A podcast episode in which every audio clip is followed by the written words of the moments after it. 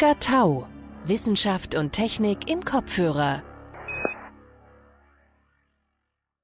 Guten Morgen oder was auch immer. Herzlich willkommen. Neue Episode von Omega Tau hier.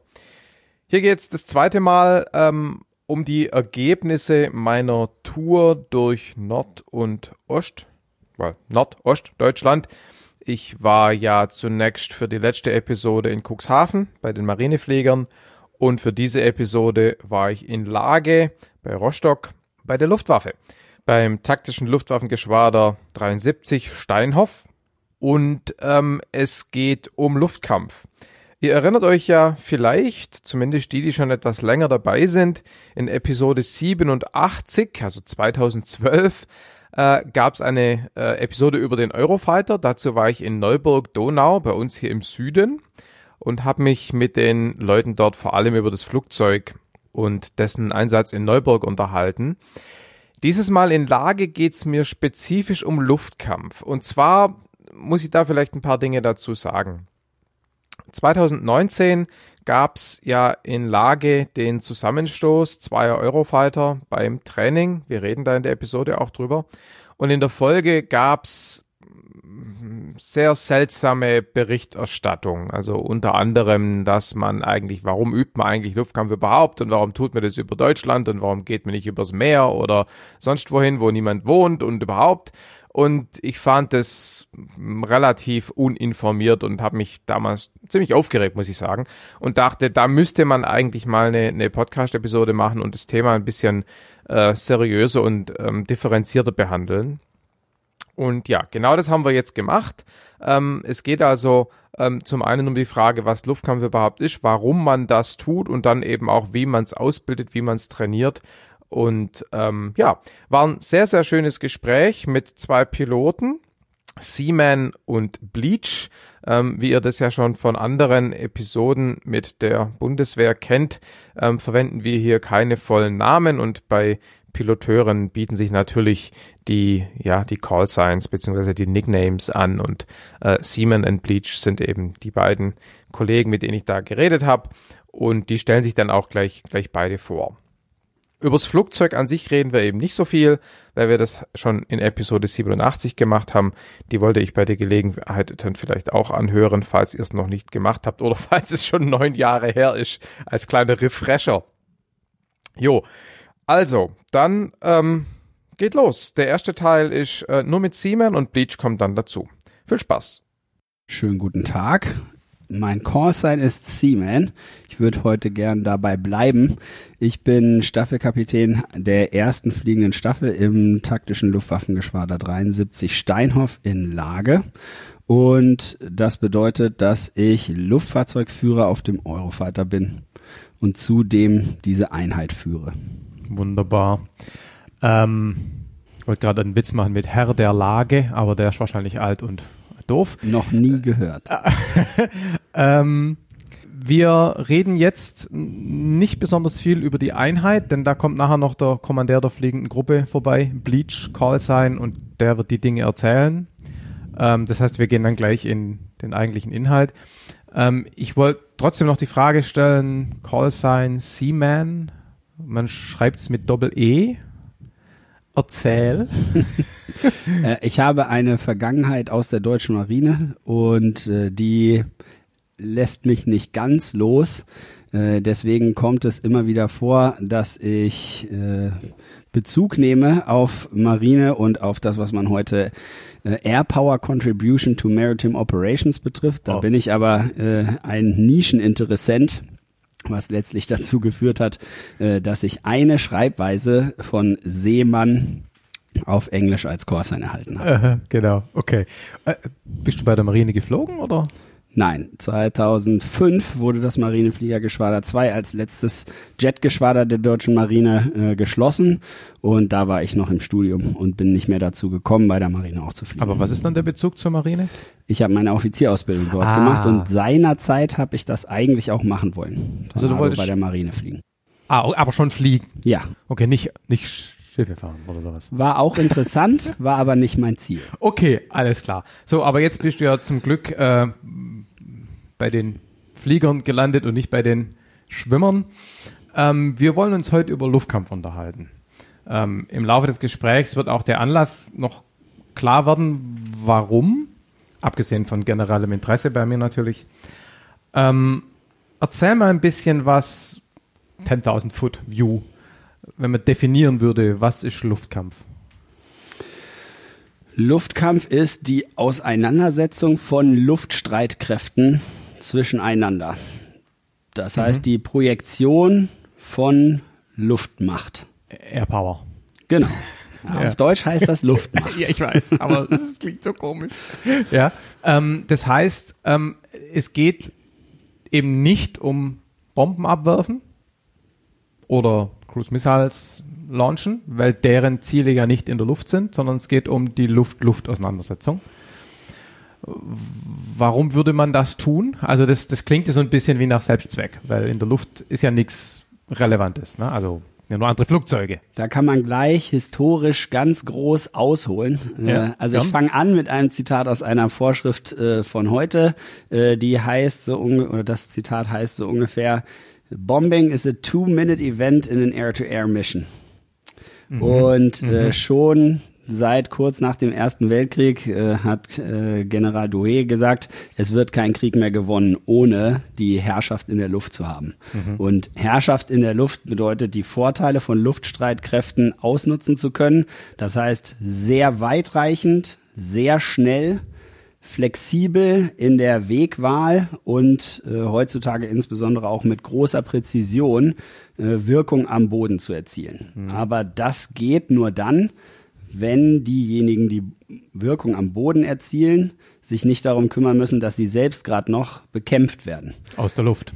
Richtig. Also haben wir Jagdflugzeuge, die gegen gegnerische Jagdflugzeuge wirken können, damit die eigenen Bomber, um es verkürzt zu sagen, äh, ihre Bomben ans Ziel bringen können oder andere Effekte verursachen können. Es geht ja nicht immer nur ums Bombenwerfen. Ja, klar. Auch im elektromagnetischen Spektrum äh, können Wirkungen wichtig sein, aber damit diejenigen, die die verursachen, frei arbeiten können, braucht es noch äh, eine günstige Luftlage oder Luftherrschaft. Ja. Oder, oder Aufklärung oder auch sowas wie CSAR, also Combat Search and Rescue. Ne? Auch genau. da muss man ja gucken, dass die Hubschrauber in Ruhe arbeiten können. Richtig. Genau, okay. Hm.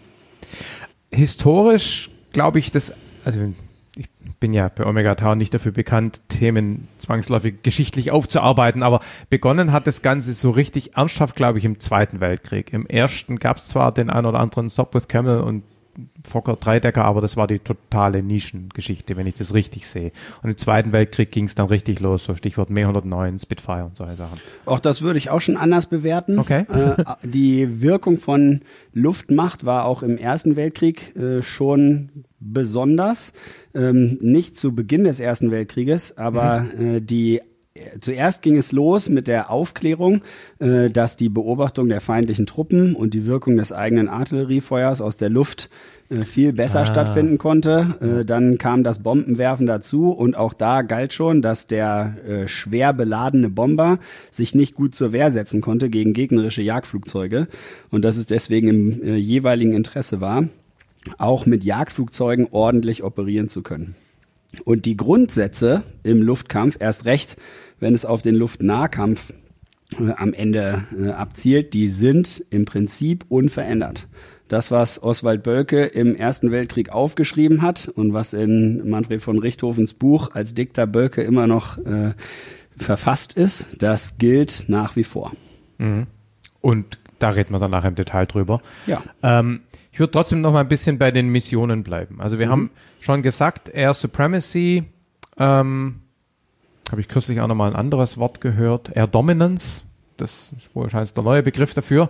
Aber es geht, wie du schon erläutert hast, darum, im Prinzip den Luftraum über einem, im weitesten Sinne, Gefechtsfeld ähm, frei von feindlichen Flugzeugen zu halten, damit die Bodentruppen oder wer auch immer dann sozusagen ihre Ruhe haben. Ne? Um Handlungsfreiheit zu gewinnen. Genau. Hand, genau.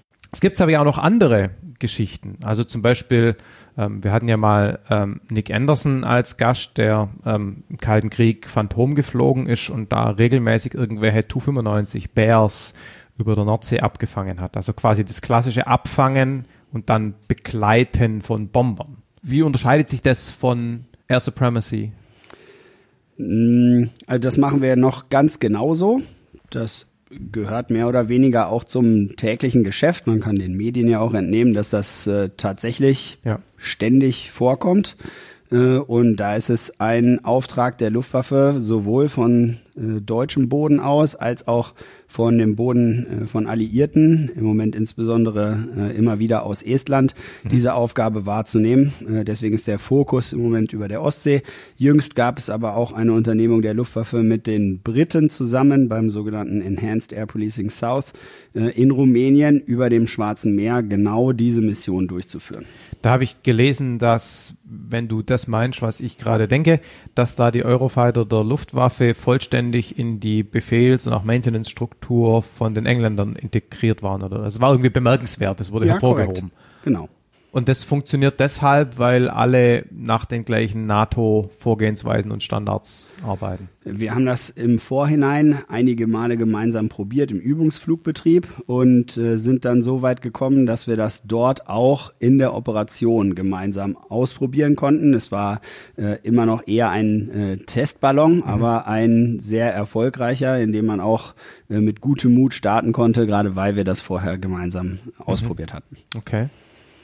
Aber generell ist ja internationale Zusammenarbeit gerade im Rahmen der NATO, glaube ich, absoluter Standard. Also ich glaube, kein Land in Europa, glaube ich, behaupte ich, Frage, äh, kann seine eigene Luftsicherheit heute ohne NATO und europäische Integration vernünftig darstellen. Für sich selbst kann man das wahrscheinlich, aber äh, denken muss man in Szenarien, in denen Ja. die Projektion von Luftmacht wirklich relevant wird, in so großen Skalen, dass man das in der Tat nur integriert machen wird. Ja. Und das wird nicht nur im Rahmen der NATO sein, das kann genauso gut im Rahmen der EU sein. Ja. Naja, sieht man ja auch zum Beispiel daran, dass die AVAX, die entsprechenden Aufklärungs- und äh, ja, Air Traffic Control Flugzeuge ja auch von der NATO gemeinschaftlich betrieben werden und eben, ich glaube, nur die Franzosen und Engländer haben eigene in Europa, wenn ich das richtig aus dem Ärmel schüttel. Ich bin mir nicht ganz Ja, sicher. aber die haben es auf jeden Fall und Korrekt. Ja. Also wir haben keine eigenen Genau. Airborne Early Warning and Control genau, Plattformen. genau. Dieses Abfangen von Bombern und äh, Aufklärungsflugzeugen, also die Tu-95 ist ja auch beides, hat das zu tun mit diesen QRAs, diesen Quick Reaction Alert heißt glaube ich, die hier ja auch und in Neuburg, siehe alte Episode, stationiert sind. Das, ist dann eigentlich der Klassiker. Es kommt irgendwas rein, äh, Luftsicherung und kennt es vom Radar, militärische Luftsicherung kennt es auf dem Radar, unbekannt oder bekannt komisch und dann fliegt ihr dahin. Ganz genau. Also hier am Standort ist das äh, eher der Ausnahmefall. Es ist Normalität, aber der Ausnahmefall. Üblicherweise wird die Alarmrotte im taktischen Luftwaffengeschwader 71 Richthofen in Wittmund und in Neuburg, wo du zuvor schon gewesen bist, Ja. Bereitgestellt. Aber ihr habt hier auch äh, entsprechendes, also QRA, Shelter, Genau, die Infrastruktur, Die Infrastruktur ist ist da. dafür äh, hergestellt und das Personal ist dafür ausgebildet und wir sind in der Lage, den Auftrag der nationalen oder der NATO-QRA zu übernehmen. Mhm. Okay.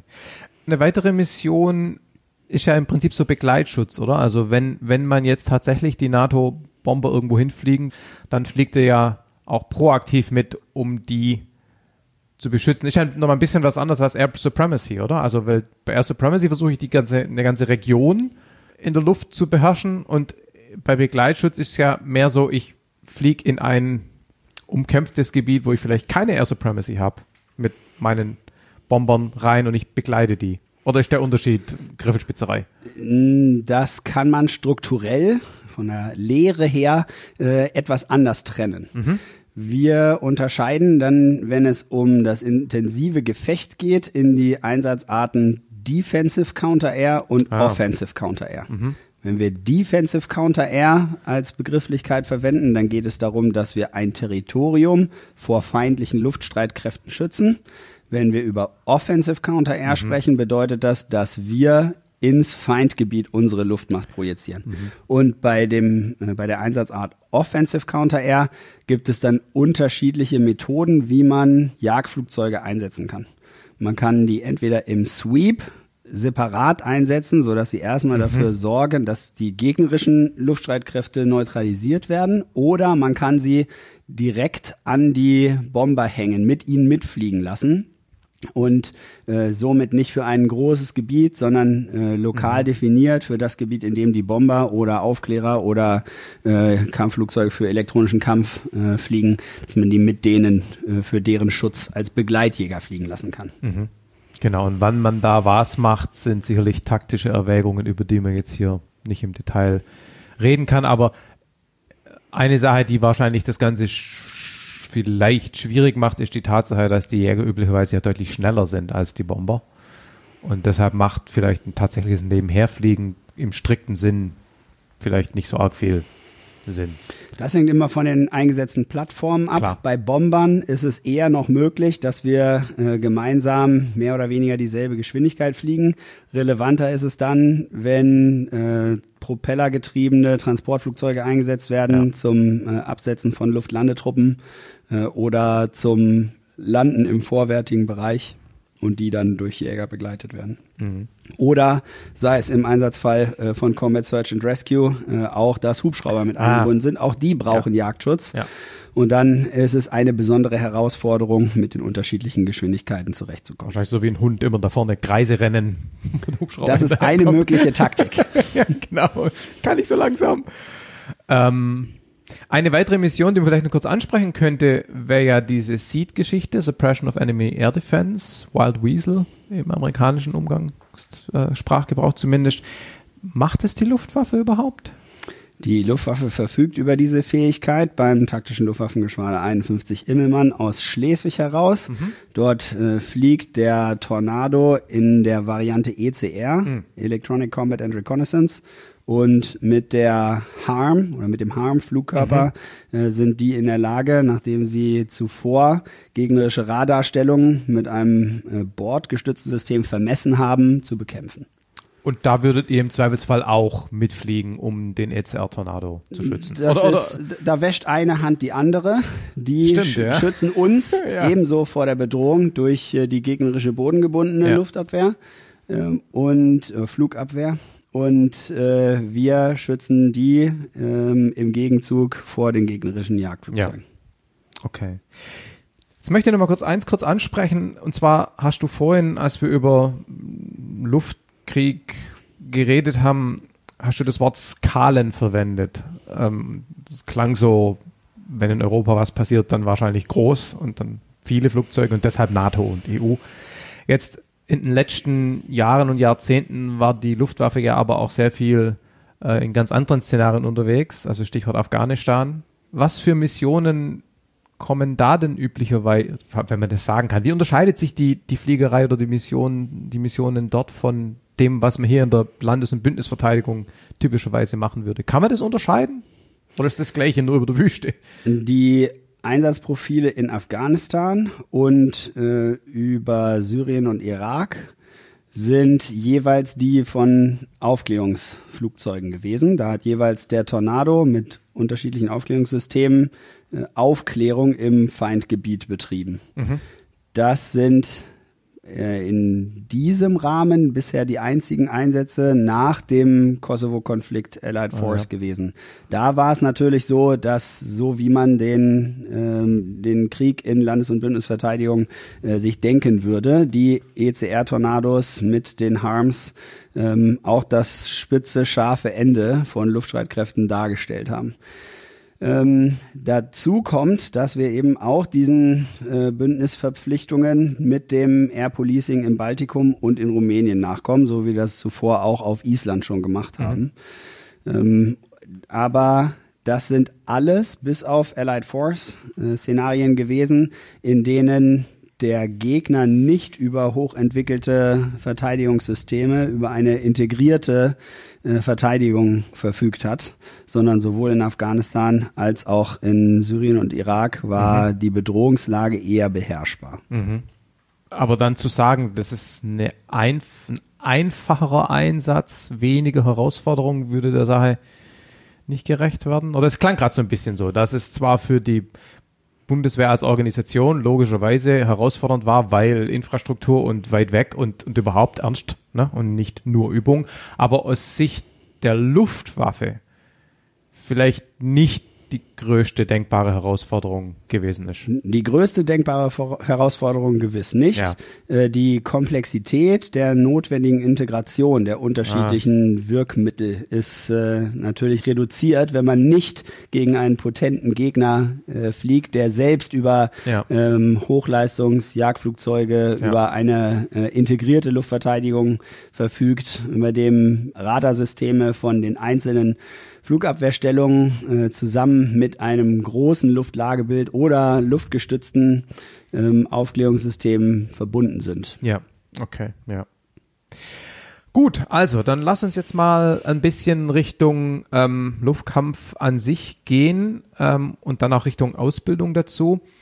Ich denke, wir sollten vorher die zwei ja, grundverschiedenen Arten einführen. Also der klassische Within Visual Range, Dogfight, ne? Und das Beyond Visual Range, also quasi da gibt es bestimmt tolle deutsche Wörter dafür, die ich Außerhalb der Sichtweite. ja gut, aber da gibt es da keinen Begriff dafür. Nein, Ah, okay. BVR. Ja, das, was wir genau, sagen. das klar deutsche Wort BVR. Genau. genau.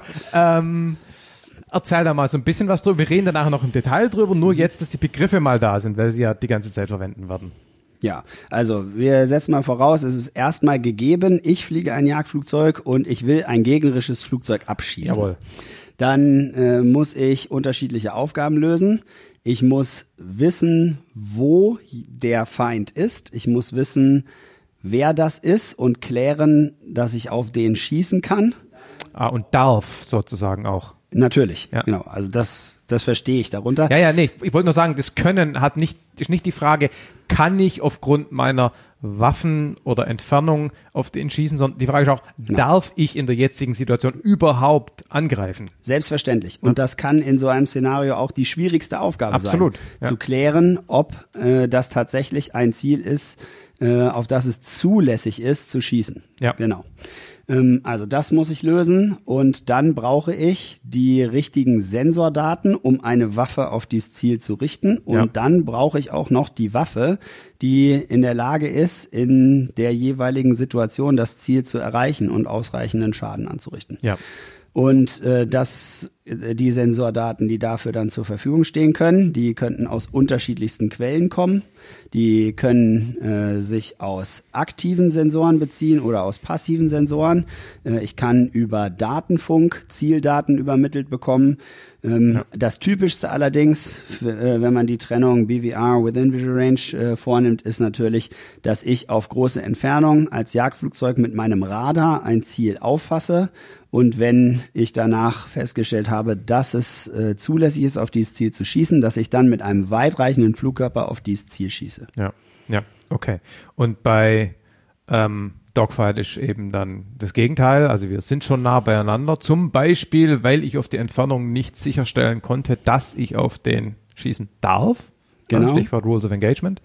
Korrekt. Dann muss ich vielleicht visuell identifizieren und feststellen, ah, ist tatsächlich eine MiG-28. Ja, richtig. Meistens. Meistens, genau.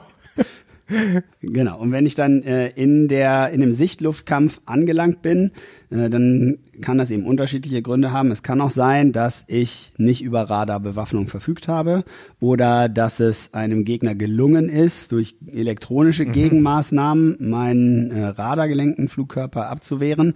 Und dann kann es sein, dass ich dann auf Bewaffnung äh, mit anderen äh, Funktionen zurückgreifen will, zum Beispiel hitzezielsuchende Flugkörper, die wir am äh, Eurofighter auch tragen. Und sollte auch das fehlschlagen, habe ich auch immer noch die Bordkanone. Ja. Okay, ähm, dann lassen Sie jetzt mal über die beiden Arten äh, im Detail reden. Das ist ja sozusagen der Kern dieses Gesprächs neben der Ausbildungsgeschichte dann. Ähm, fangen wir mit Beyond Visual Range an, also auf die Entfernung. Also vorkommen tut es ja wahrscheinlich.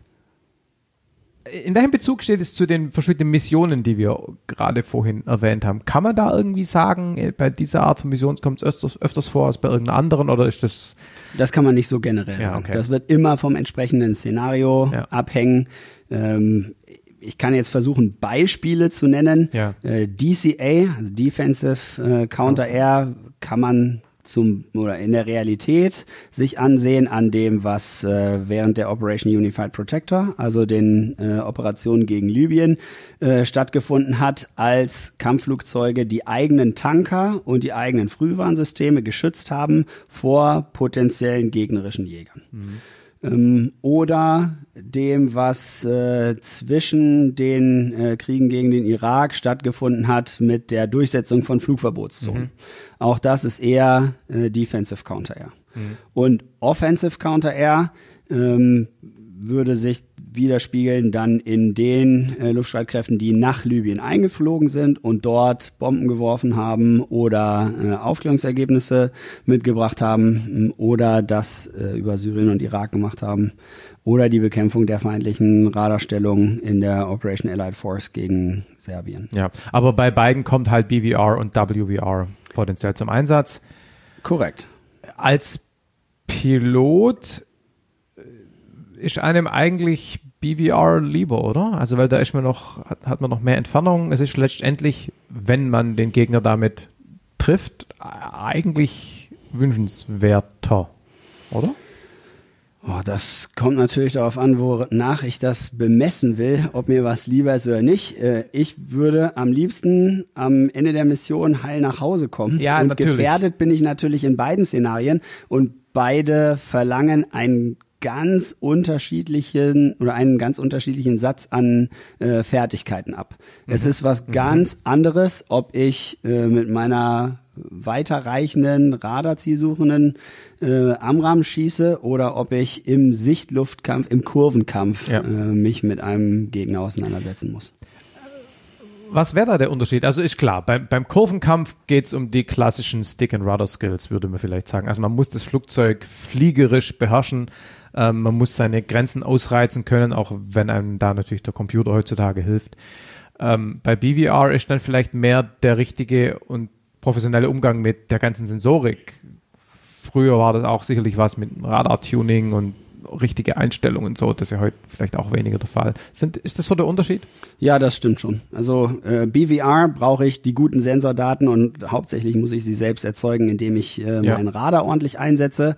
Ähm, und within Visual Range muss ich in der Tat das Flugzeug äh, richtig manövrieren. Was aber beides eint, ist die Analyse der Geometrie, die natürlich mhm. immer wichtig ist um die äh, Waffenwirkung meiner eigenen Waffen und die äh, Waffenwirkung des Gegners äh, ordentlich gegen, gegeneinander äh, ausspielen zu können. Logisch, das ist ja eh vielleicht noch erwähnenswert. Du musst ja nicht nur deine eigene Waffe zum Einsatz bringen, du musst auch gucken, dass dich die des Gegners, der ja genau das Gleiche tut, Ganz genau. äh, dass dich die nicht trifft. Ne? Also es ist immer so eine Mischung aus äh, Abwehr oder antizipieren, was der Gegner vielleicht tun würde und mhm. dafür sorgen, dass er das vielleicht nicht tun kann. Okay, also BVR, Sensorik, Radar, haben wir schon drüber geredet. Ähm, aktiv, das heißt, man sendet Pulse aus, wertet die Echos aus, ist damit auch erkennbar als Pulsaussender. Das stimmt. Wie würde man da vorgehen? Was von den Radarmodi her? Erzähl mal so ein typisches Szenario, soweit es nicht geheim ist. Du fliegst da in der Gegend rum, du hast dein Radar in einem Modi, Modus und was passiert dann mit dem Radar? Also da können wir natürlich in der Tat nicht in die Tiefe gehen, ja. ähm, aber erstmal habe ich als Jagdflugzeug in der Luft die, äh, den Vorteil, dass ich nicht so wie ein bodengebundenes Radar dadurch behindert werde, dass die Erdkrümmung mhm. mir die Sicht auf weiter entfernte äh, Areale nimmt, sondern ich kann aus der Luft dann auch hinter Bergzüge und Hügelketten gucken. Das kann ein bodengebundenes Radar nun mal nicht. Äh, wäre auch der Vorteil, weshalb wir dann gerne mit AirWax zusammenarbeiten würden. Noch ähm, höher. Ja, oder zumindest auch in der Luft und nicht noch mit was anderem beschäftigt. ja. Und äh, dann würden wir eben den äh, Luftraum vor uns absuchen mit dem Radar und je nachdem, was es da zu sehen gibt, würden wir dann äh, zu bestimmten Zeitpunkten anfangen, unsere Radarenergie äh, dahin zu konzentrieren, wo es was zu sehen gibt äh, und dann würden wir die Verantwortlichkeiten verteilen, wer sich jetzt um ein bestimmtes Ziel kümmert. Mhm. Das passiert dann typischerweise per Funk wahrscheinlich, also oder verbal. per Datenlink. Okay. Ja. Also auch die Zuordnung, wer welches Ziel bekämpft, passiert im Zweifelsfall schon per Datenlink. Durchaus. Ja, okay. Ähm, du hattest gerade schon AVAX ähm, angesprochen. Ähm, ich gehe davon aus, dass die Hörer wissen, was damit gemeint ist. Äh, Pizza Lieferdienst, die mit der großen Pizza-Verpackung auf der Boeing 707. Also Airborne Warning and Control, der eben noch weiter gucken kann, weil er viel mehr Radar-Energie abstrahlt, denke ich mal, als so ein Eurofighter und halt auch dann koordiniert. Früher war das alles verbal, ne? Die, Ja. Und, aber die haben heute auch Datenlink. Ja, die haben auch Datenlink. Okay. Und geht ihr davon aus, dass bei äh, großskaligen Konflikten immer ein AVAX dabei wäre? Ja, davon würden wir grundsätzlich ausgehen. Okay. Natürlich würden wir immer auch für den Fall trainieren, dass Ja. die nicht verfügbar sind und äh, würden auch Taktiken trainieren, äh, die wir anwenden müssten, wenn wir uns darauf nicht verlassen können. Ja. Aber der Idealfall wäre erstmal, dass AVAX dabei ist. Ja. Da fällt mir noch eine Mission ein, die ihr bestimmt auch macht, nämlich, wie heißt es, High Value Asset Protection. Also ich meine, der High Tanker Value oder, Airborne Asset Ja, genau. Ja. Die, oder die AVAX muss ja auch irgendwie geschützt werden, weil der kann sich ja nicht verteidigen. Ne? Ja. Das wäre auch noch eine Mission. Ja, könnte man unter Defensive Ja, Counter okay, Air klar. mitfassen. Ja. Also ich habe nicht ein Ziel irgendwo Ja. zu bekämpfen, sondern etwas zu beschützen. Ja, okay. Das Radar hat jetzt was aufgeschnappt im Scan-Modus, also große Fläche idealerweise, oder ihr bekommt ein Ziel zugeordnet und dann könnt ihr ja die Ziele auch separat verfolgen. Also der Begriff Track Wild Scan ist ja da ja schon seit 20, 30 Jahren Begriff. Also dass man auch einzelne Ziele konkret verfolgen kann, in dem Sinn, dass der Rechner im Flugzeug einen Track erzeugt und nicht nur sagt, hier ist ein Blip, da ist ein Blip, da ist ein Blip. Genau. Ich äh, kann also ein Radar-Echo äh, so verarbeiten, dass ich weiß, in welche Richtung der fliegt, so äh, dass ich daraus dann mit dem Waffenrechner auch eine Feuerleitlösung errechnen Ja, kann. okay. Und kann ich da jetzt auch schon identifizieren, zum Beispiel die Art des Luftfahrzeugs? Weil wir hatten ja vorhin über die Frage geredet, darf ich überhaupt angreifen? Und diese Frage hängt ja damit zusammen, ist es ein Feind? Wo ist der? Über welchem Gebiet ist der? Und wenn ich weiß, was es für ein Flugzeugtyp beispielsweise ist, dann kann ich da ja sehr oft rückschließen, sind es die Guten oder die Bösen. Kann ich das per Radar erkennen? Das hängt natürlich immer vom verwendeten Radar ab und es hängt auch davon ab, in äh, was für einer Regelumgebung ich mich jetzt gerade befinde. Es kann auch sein, dass das Szenario es hergibt, dass jeder, der jenseits einer definierten Grenze rumfliegt, Ah. äh, zum Beispiel schon klassifiziert werden kann als Ziel, das bekämpft werden darf. Oder jemand, der in einem bestimmten Höhenband mit einer bestimmten Geschwindigkeit fliegt, äh, dass demjenigen das schon äh, verboten ist, in der äh, Flugverbotszone äh, in, als Szenario zum Beispiel, äh, und dass es damit schon ähm, zugelassen sein darf, auf den zu schießen.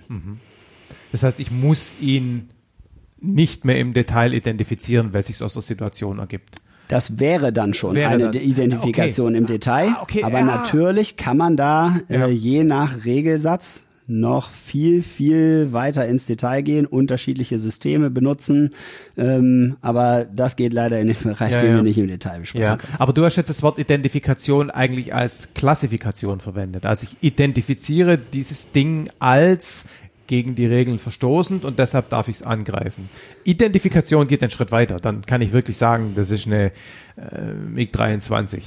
Ja, also, aber die Frage, mein Punkt ist, ich muss ihn nicht zwangsläufig identifizieren, um ihn zu klassifizieren. Ja, also man kann auch so sagen, ich habe Identifikation gesagt, weil das der Fachbegriff Okay. ist für die Klasse von Okay. Luftziel, in der Tat. Okay. Das heißt, und idealerweise, wenn ihr dann zum Beispiel eine Amram zum Einsatz bringt, die bekommt die Radardaten irgendwie, die muss ja wissen, wo sie hinfliegt, aber hat dann ihr eigenes Radar, Korrekt. was sie von der Sparrow unterscheidet von früher. Richtig, also das Lenkverfahren hat sich insofern geändert, als äh, dass die Amram ähm, zunächst geschossen wird mit Daten vom Trägerflugzeug und äh, dass für die für den Endanflug sozusagen Ah. aufs Ziel der eigene aktive Radarzielsuchkopf verwendet wird. Ah, weil, weil das Radar im Hausflugzeug weiter gucken kann als Ganz das kleinere genau. Radar. Oh, Genau, okay, ganz am okay. Anfang kann der eigene Radarzielsuchkopf Okay. noch nichts sehen. Das heißt, gibt ja dann auch einen Datenlink. Korrekt. Okay. Sag Bescheid, wenn es geheim ist, aber so ganz grob, was ist die Reichweite? Das ist geheim. Okay. Müssen wir auf Wikipedia gucken. Genau, Okay. das verbiete ich keinem. Ja, das ist ja diese witzige Situation, dass Dinge als geheim eingestuft sind und du sie deshalb nicht sagen darfst, obwohl sie de facto nicht so richtig geheim sind. Doch, die sind richtig geheim. Aber die Information etwas- ist bekannt. nur weil etwas geheim ist, heißt es noch nicht, dass die Information richtig ist. Und nur weil Okay, die ja. Information offen ist, heißt Ja. es nicht, dass sie falsch ist. Okay, verstanden. Was gibt's sonst noch für Sensorik äh, beyond Visual Range? Ich äh, würde den Datenlink auch Mhm. mit dazu zählen. Es äh, sind ja auch Szenarien denkbar, in denen äh, ich als Datenlink zum Flugkörper erstmal die Daten aus dem Datenlink verwende Mhm, und überhaupt nicht das eigene Radar verwende, um zu schießen. Damit bist du eigentlich nur noch die Launch-Plattform. Korrekt. Mhm. Naja, und ich muss dann immer noch die Verbindung zum Flugkörper halten. Auch das so, kann ja, ja. jetzt durch die Geometrie bestimmt sein, dass das niemand anders kann. Ja, ja. Ähm, dann gibt es natürlich die passiven Sensoren im elektromagnetischen Spektrum, ähm, mit denen ich auch mitunter die Möglichkeit habe, äh, zu lokalisieren, wo ein Ziel ist. Und äh, dann gibt es im Also du meinst äh, Hitze suchen. Nee, im, äh, damit meine ich insbesondere radiomagnetische Strahlung, die ich äh, triangulieren kann und Okay. weiß, aus welcher Richtung und aus welcher Entfernung sie Ja, kommt. ja, Und ja. dann habe ich ja genauso die Möglichkeit, ähm, einen Vektor für das Ziel, also Ort und Vektor eines Ziels festzulegen. Also sprich, mit anderen Worten, die Radarstrahlung des Gegners Genau. äh, positions- oder vektormäßig festzumachen. genau. Okay. Dann äh, im Infrarotspektrum reicht es natürlich nicht so weit wie, Ja, genau. wie im äh, Radiowellenspektrum. Deswegen würde man das üblicherweise nicht als äh, BVR-Sensor verwenden, Ja. aber es gibt auch Flugkörper, äh, die verwenden wir nicht, aber es gibt Flugkörper, die man über große Distanzen weit außerhalb der eigenen Sichtweite schießen kann und die dann für den Endanflug Ja. aufs Ziel das Infrarotspektrum verwenden. Ja, ja, ja. Ich muss mal ganz kurz zu diesem Triangulieren von, von dessen ähm, Radaremissionen gehen. Ähm, wer würde das denn tun? Also ähm, die Avaxen sind da, glaube ich, nicht dafür geeignet. Die sind ja keine, also glaube ich zumindest. Kann ich nicht genau sagen. Okay. Aber man bräuchte dann im Zweifelsfall mehrere Flugzeuge. Also man muss, man muss. Oder ich muss einen Track, in dem ich mich lange genug relativ zu ihm Ah. bewege, triangulieren und kann somit seinen Vektor herausfinden. Okay, gut. Mhm. Und darfst du sicherlich nicht sagen, aber logischerweise muss der Rechner das im Flugzeug entsprechend unterstützen und das gehört sozusagen auch zu den Na, dann sage ich es auch nicht. genau Fähigkeiten dazu. Nee, ich, ich überlege nur, das war mir nicht so bewusst irgendwie, dass das operationell auch wirklich zum Einsatz kommt, dass das aber klar, auf die großen Entfernungen ist Genauigkeit ja auch nicht so wichtig. Hm, doch, Genauigkeit ist schon wichtig. Äh, Und ich äh, spreche jetzt auch nicht immer nur von den konkreten Fähigkeiten äh, des Eurofighters, Ja, sondern okay. äh, Ja. das sind eben grundsätzliche Ja. Überlegungen. Ich kann durchaus entweder durch Triangulation von meinem eigenen Luftfahrzeug aus oder durch kooperative Triangulation ähm, mit anderen Plattformen herausfinden, wo jemand ist, der elektromagnetische Strahlung abstrahlt. Okay. Mhm. Ähm, jetzt gibt es ja auch noch diese Targeting-Pods, ähm, die man sich noch mitnehmen kann. Ich, der Klassiker, den ich da irgendwie im Ohr habe, ist der Lantern-Pod. Pod. Der hat ja ein Tiefflugradar, und, äh, aber der geht mehr für Luftboden. Gibt es auch sowas, also Targeting-Pods, also externe Sensorik, ähm, die man für Luft-Luft mitnehmen würde? Ja, durchaus. Auch der Eurofighter trägt den Laser Designator Pod. Und äh, da muss man aber sagen, dass der weniger zum Auffinden eines Ziels ist, als dann viel mehr dazu dient, äh, im elektrooptischen Spektrum ein vorher gefundenes Ziel zu identifizieren. Wenn ich also ähm, darauf angewiesen bin, mir anzusehen, wer das ist, der da rumfliegt, äh, und ich möchte das machen, bevor ich mit den eigenen Augen erkennen kann, was das für ein Okay. Luftfahrzeug ist, dann kann ich mit dem äh, Pod eben da hinschauen und äh, kann das dann früher erkennen. Großes Teleobjektiv. Oder in der Nacht, wenn Ja. ich das Infrarotspektrum verwenden Ja. muss. Und also ich sagte ja gerade, großes Teleobjektiv, wie jeder Fotograf weiß, ähm, zwar schön, kann man weiter gucken, aber der Sichtwinkel wird immer kleiner. Das heißt, das Ding muss die Position, wo es hingucken soll, eigentlich von anderen Sensoren bekommen. Dann kannst du da hinzoomen und dann kriegst du das Bild vermutlich auf dem Monitor angezeigt. Oder wenn ich das Ziel einmal habe, dann kann ich durch Datenverarbeitung ja auch einem sich bewegenden Ziel äh, durch, durch Bildverarbeitung folgen. Ja, okay. Mhm. Ein Begriff, der ähm, in einer anderen Episode, in der next veröffentlichten Episode gefallen ist, ist Sensor Fusion. Also, dass quasi das Flugzeug die Daten von verschiedenen Sensoren ähm, in ein Lagebild dem Piloten präsentiert. Sowas kann Eurofighter auch. Ja, das kann der Eurofighter. Mhm. Das heißt, du entscheidest aber schon noch, welcher Sensor zum Einsatz kommt. Ich entscheide, welcher Sensor zum Einsatz kommt, aber wenn ich entschieden habe, dass dieser und jeder, jener Sensor laufen, und äh, die Rechenanlage dann zu dem Schluss kommt, dass es sich äh, um ein und denselben Track handelt, dann ja. fused der das eben. Okay, ja. Denn der kann ja. das letztlich besser, äh, als wenn ich die alle separat sehe. Mhm. Okay, ja.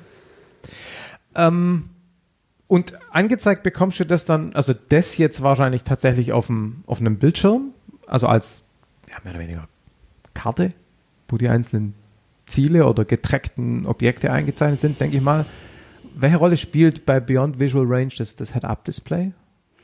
Im Head-Up-Display bekomme ich in erster Linie die geometrischen Daten zum Ziel angezeigt und die Fluglagedaten natürlich. Ja klar, also das hat ja eigentlich mit dem Luftkampf an der Stelle nichts zu tun. Das ist halt ganz normal Geschwindigkeit, Pitch, Richtig. Bank Angle und so, das ist klar. Ja. Aber sag mal, im, im Dogfight ist auch irgendwie klar, da kommen wir noch drauf. Da habe ich ja dieses Symbol, wo mein, also wo das andere Flugzeug ist, auch wenn ich es nicht sehe wegen Wolke oder irgendwas. Mhm. Ähm, und vielleicht auch noch so eine Art Vektor, wie ich mich bewegen muss, um den wieder in die Mitte zu kriegen. Das kennt ja jeder aus dem Flugsimulator. Aber bei Beyond Visual Range kommt es ja eher auf das Big Picture an und da ist mir eben nicht so ganz klar, was mir da das hat. Das hat hat ja den Vorteil, dass es quasi in meinem Gesichtsfeld ist, aber bei Beyond Visual Range sehe ich da ja nichts. Da ist es ne? auch weniger wichtig. Okay. Ja. Also da brauche ich das in erster Linie für äh, die Fluglage, aber die Geometrie der taktischen Lage, die würde ich schon eher von den Bildschirmen ablesen. Ja. Okay, alles klar. Ähm, wir haben jetzt schon mehrmals Amram äh, erwähnt als Waffe für Beyond Visual Range, Advanced Medium Range Air-to-Air Missile, glaube mhm. ich, der Nachfolger von der AIM-7, von der Sparrow. Auch eine amerikanische Waffe. Ich bin da aber verwirrt, weil die Asram diesmal gab, war nämlich europäisch, obwohl sie so sind britische. Heißt, britische, ja. genau. Ähm, ist das eure Standard äh, BVR? Bewaffnung. Amra, äh, Sparrow gab es wahrscheinlich nie im Eurofighter. Das stimmt, genau. Okay. Also die MRAM ist die Standard-BVA-Waffe, bis äh, Meteor sie ergänzen und in gewissen Bereichen auch ablösen wird. Erzähl mal was zu Meteor, das sagt man nämlich nicht so viel. Ne, Meteor ist äh, eine europäische Entwicklung für diesen Einsatz im Beyond Visual Range Luftkampf ähm, und äh, ist eine neuere Entwicklung mit größerer Leistungsfähigkeit als die Amram. Und die ist jetzt gerade, wird gerade eingeführt oder erprobt oder was ja, ist, ist der Status? In, der, in Erprobung und Einführung. Okay, aber noch nicht Routine. Korrekt. Ähm, auch das ist möglicherweise geheim, aber ich frage es trotzdem. Ähm, für den Piloten wäre aber, also wenn das Ding mehr Reichweite hat, ist natürlich cool, aber von der Art und Weise, von der, von der, von der, von der Bedienung aus Sicht des Flugzeugs und wahrscheinlich auch den groben Taktiken würde sich da aber wahrscheinlich nicht viel ändern, oder? Also das ist so integriert avionikmäßig, dass es sozusagen egal ist, was da dann am Flügel hängt, abgesehen von der Reichweite. Ja, genau. Also die Mensch-Maschine-Schnittstelle sollte sinnvollerweise für die Waffen möglichst identisch gestaltet sein. Ich sehe auf dem Sensor ein Ziel, ich entscheide mich, eine Waffe auszuwählen und einzusetzen und feuere sie dann ja. ab. Okay. Und darauf sollte es äh, auch reduzierbar sein, wenn es irgendwie möglich ist und das Ganze so einfach wie möglich ja. gehalten werden. Ja, okay. Was gibt's denn, was kannst du denn an Gegenmaßnahmen ergreifen im BVR-Fall? Also, ne, der Gegner schickt ja auch seine, was auch immer das Äquivalent einer Amram ist, los. Da gibt's unterschiedliche Methoden. Wichtig ist natürlich erstmal, dass ich weiß, gegen wen ich antrete, was für Bewaffnung der Gegner hat, wie weit der schießen kann. Und wenn ich das weiß, kann ich mich ja, äh, wenn ich das möchte, schon grundsätzlich außerhalb seiner Waffenreichweite halten, ja. äh, durch die Wahl, die geometrische Wahl meines Flugweges.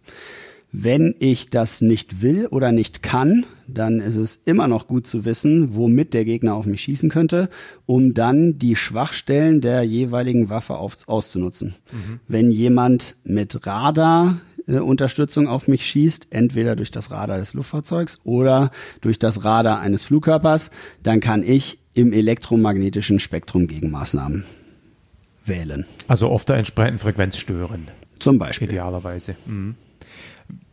Und ähm, brauche ich gar nicht weiter fragen, ich weiß, das ist geheim.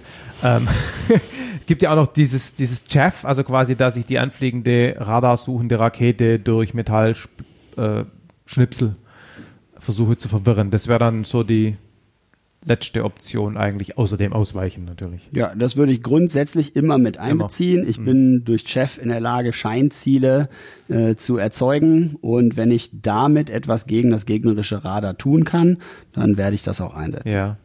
Kurze, kurzer Ausflug in die, in die profane Frage, ähm, wo darf ich das in Europa trainieren? Ich kann ja hier nicht irgendwelches Metallzeug abwerfen und ja. das Wetterradar confusen. Ganz generell kann man sagen, häufig über See okay. und häufig äh, in Regionen, in denen nur sehr wenig Menschen wohnen. Ja. Und damit meine ich nicht äh, Nordostdeutschland, sondern äh, eher Nordskandinavien.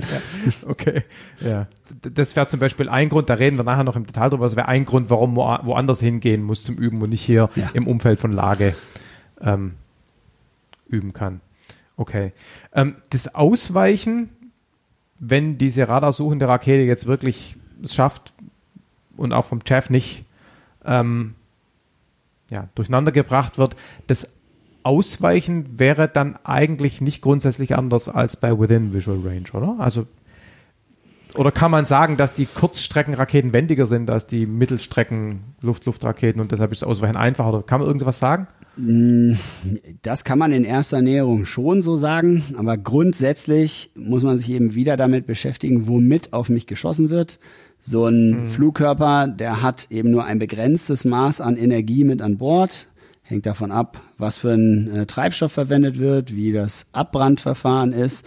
Und äh, dann ist die Energie nun mal begrenzt. Und wenn ich durch ständiges Manövrieren dazu mhm. äh, beitrage, dass der Flugkörper immer einen anderen Abfangkurs auf mich fliegen muss, dann wird irgendwann durch das Manövrieren die Energie des Flugkörpers erschöpft sein.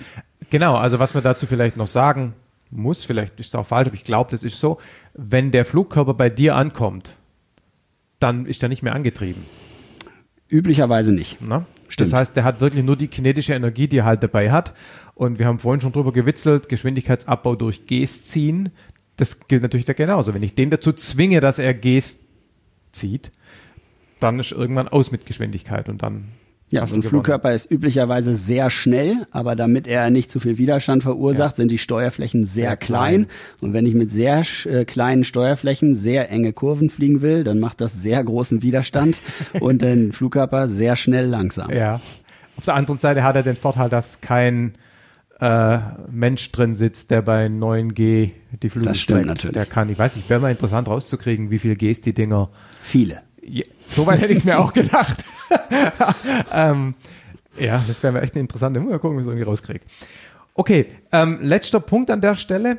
Ähm, wie funktioniert jetzt diese ganze BVR-Geschichte, wenn man zu mehrt ist? Ihr fliegt ja seltenst alleine. Hoffentlich würden wir nie in einer solchen Situation allein ankommen, ja. äh, sondern immer uns gegenseitig unterstützen können in der Rotte. Rotte sind Vier. Eine Rotte sind zwei, zwei, Luftfahrzeuge. Wie nennt sich dann ein Vierer? Und ein Schwarm, Schwarm sind. sind vier Luftfahrzeuge. Okay. Mhm. Genau. Äh, und dann obliegt es demjenigen, der diese Formation führt, in der Flugvorbesprechung und durch standardisierte Taktiken festzulegen, äh, wer in welcher Situation auf welches Ziel schießen würde. Mhm. Und dann kommt eben wieder der Datenaustausch zum Tragen, dass man ein gemeinsames Lagebild hat im Zweifelsfall. Und man redet natürlich auch über Funk. Genau. Der Funk ist inzwischen verschlüsselt, ne? Der Eurofighter kann verschlüsselt funken. Okay. Das stimmt. Aber Hängt nicht vom jeweiligen je, ja. Einsatzszenario ab, ja. wer wann, wo, wie funken würde. Ja. Allerletzte Frage dazu, es gibt ja immer mehrere letzte Fragen. Ne? Mhm. Ähm, es gibt ja auch dieses IFF, dieses Identification Friend or Foe. Ähm, also sprich eine Art Transponder spielt das im, im Ernstfall eine Rolle? Weil der Feind hat ja, heißt nicht Feind, der Gegner, hat ja, hat ja keinen im Zweifelsfall. Oder wie, welche Rolle spielt das Ding? Äh, man kann diese Technologie verwenden, wenn alle Beteiligten in einem entsprechenden Szenario über diese äh, Ausrüstung verfügen. Ähm, kann man diese Technologie heranziehen, um äh, im Identifikationsprozess mit eingebunden zu werden. Und wie, wie, unterscheidet sich das von einem zivilen Transponder? Ziviler Transponder heißt ja einfach, ich gebe dem Ding eine Zahlenkennung, ein Squawk, zumindest klassisch mit Mode S ist nochmal anders.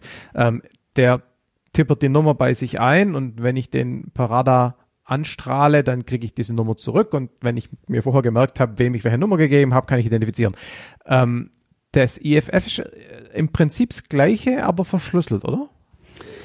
Mm, das kommt auf die Ausbaustufe an. Man kann ah. das jetzt natürlich äh, auf die äh, unterste Ebene äh, ziehen und sagen, wir verwenden genau das, also den Mode 3 oder Mode Alpha äh, und sagen, wir weisen jedem diese vier Ziffernkombination äh, zu, wissen aber im Vorhinein, äh, wer von den Guten jetzt welchen Code hat und wir schießen nicht auf jemanden, ja. der den richtigen Code äh, abstrahlt. Das ist natürlich jetzt so eine sehr, ein sehr einfaches Beispiel, um sicherzustellen, äh, dass man nicht auf den äh, Falschen schießt, aber die Komplexität dieses Systems äh, kann in unterschiedlichen Ausbaustufen vergrößert werden und man kann auch Verschlüsselungstechnologie da äh, mit heranziehen und dann äh, besteht die Sicherheit natürlich nicht darin, dass jemand nicht zufällig genau. den richtigen Code abstrahlt, sondern dass niemand zufällig über die Kryptovariablen verfügt, um verschlüsselte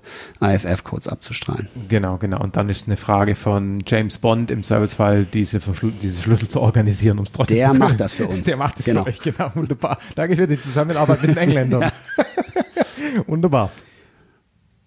So, wir haben äh, einen neuen äh, Gast bekommen. Wir sind jetzt zu dritt und zwar ist ähm, der Kommandeur der fliegenden Gruppe aufgetaucht, äh, Callsign Bleach. Das ist richtig. Genau, stellen Sie sich doch mal vor. Ja, äh, ich bin äh, Bleach, genau. Ich bin der Kommandeur in Lage der fliegenden Gruppe. Und, also er ist der Herr der Lage, nicht du. Ja, andere Ebene, andere Ebene. Ich bin quasi eine, äh, eine Ebene dann weiter ja. oben und äh, ich habe mal 99 irgendwann bei der Bundeswehr angefangen als Gebirgsjäger ursprünglich, ah. habe dann äh, Sportwissenschaften studiert und dann die fliegerische Ausbildung ganz normal bei der Bundeswehr getätigt, äh, ursprünglich auch Tornado geflogen äh, im Lechfeld und mhm. dann über diverse Stationen und Generalstabslehrgang dann hier nach Lage gekommen als Kommandeur der fliegenden Gruppe. Cool, das heißt also, ähm, es gibt diese beiden Staffeln und die zusammen sind die fliegende Gruppe. Oder wie, wie, wie, wie passt das organisatorisch? Also organisatorisch haben wir hier in Lage äh, zwei fliegende Staffeln, ist richtig. Dann haben wir noch eine Flugbetriebsstaffel, die sich um Tower und ah. äh, Radaranflüge ähm, kümmert. Wir haben einen Stab und äh, das alles zusammen gibt dann die fliegende Gruppe. Mhm. Sozusagen die fliegende Gruppe sind die, die in Lage fliegen. Sind, wie heißt die Organisation dann? Die fliegende Gruppe. Nein, also wir haben ja vorhin über Steinhoff, das Geschwader geredet. Das ja. wäre dann die fliegende Gruppe. Wir sind die fliegende Gruppe, genau, das okay. Geschwaders Steinhoff. Genau. genau. Es gibt noch eine Unterstützungsgruppe, die quasi die Flugzeuge hinstellt, die die Flugzeuge betankt, die ähm, ja. die Taxiways in Ordnung hält, die die Feuerwehr organisiert und äh, eben alles, was außenrum ist, Betriebsstoffe und und und. Und wir sind sozusagen die, die sich um die fliegerischen Inhalte kümmern, ja. die fliegerische Expertise haben, die die Radarüberwachung und und und, also die ganzen Inhalte ja. des äh, Flugbetriebs. Ich bin ja in meiner fliegerischen äh, soll ich sagen, Prägung, auch als Jugendlicher, äh, mehr so von den amerikanischen Strukturen irgendwie geprägt. Und da gibt es ja die Squadrons und die Wings. Und die Squadrons haben ja ihre Nummern. Und dann gibt es den Wing, der oben drüber auch eine Nummer hat. Und ich habe sozusagen gerade versucht, ähm, das Äquivalent auf die Luftwaffe abzubilden. Das gibt's aber. Im Endeffekt ist es äh, komplett ähnlich, weil ähm, das Geschwader, also das äh, taktische Luftwaffengeschwader 73 Steinhoff, ja. ist quasi das Wing, also genau. 73 ja. Wing. Dann gibt's zwei Groups, das ist die Ops Group, eben die fliegende Gruppe ja. und die ähm, Operation Support Group. Und dann gibt's die, wie gesagt, die zwei Staffeln. Und in der Regel haben die fliegenden Staffeln der jeweils auch Nummern. Also es gibt ja eine erste und eine zweite Staffel und somit ah, gibt okay. sich äh, 731 okay. und 732. Okay, okay, okay, okay. Jetzt, jetzt habe ich es verstanden. Weil äh, in Amerika ist es ja so, dass die die, die Nummern der Staffeln nicht quasi im Wing durchgezählt werden, sondern die haben dann eigene 572 genau. Squadron. Okay, jetzt genau. verstanden. Und die werden auch immer, in den USA werden sie auch immer umbenannt, wenn die in Einsatz gehen, weil dann haben die extra Namen und äh, also eine, eine Staffel in den USA, sobald die in den Einsatz verlegt, heißt anders als die gleiche Staffel ja. mit den gleichen Leuten und alles, äh, wie sie zu Hause wäre. Okay, alles klar. Das ist hier nicht der Fall. Nein. Gut, wunderbar. Ähm, Wann hat denn hier die Fliegerei in Lage begonnen? Die, die Luftwaffenfliegerei, also ein klein bisschen Historie vom Standort. Also weil Steinhoff kam ja woanders her. Ich glaube, äh, schon in den Jahren 91, 92 äh, gab es zunächst das äh, Erprobungsgeschwader in Preschen. Das ist der Standort der MiG-29 der NVA gewesen ist. Mhm. Und die wurden dann letztlich hier in Lage zusammengeführt mit einer Phantomstaffel und haben dann gemeinsam hier zunächst das Jagdgeschwader 73 gebildet mit einer Staffel MiG-29 und einer Staffel FEF. Ah, okay. Mhm. Und die wurden dann beide durch den Eurofighter irgendwann abgelöst. Richtig. 2004 kam der Eurofighter dann äh, nach Lage äh, und 2003 ist zuvor die MiG-29 außer Dienst gegangen. Ja, okay. Und es gibt, gibt ganz kurze Überschneidung. Ha habt ihr noch Piloten hier, die MiG geflogen sind? Wir haben noch Piloten, die MiG-29 geflogen sind. Und sehr, sehr, sehr sentimentale Sache, weil das Flugzeug war schon irgendwie auch ein bisschen Kult. Ja, gewiss. Also einen gewissen Stolz, äh, dieses Luftfahrzeug geflogen zu sein, kann man den allen abspüren. Ja.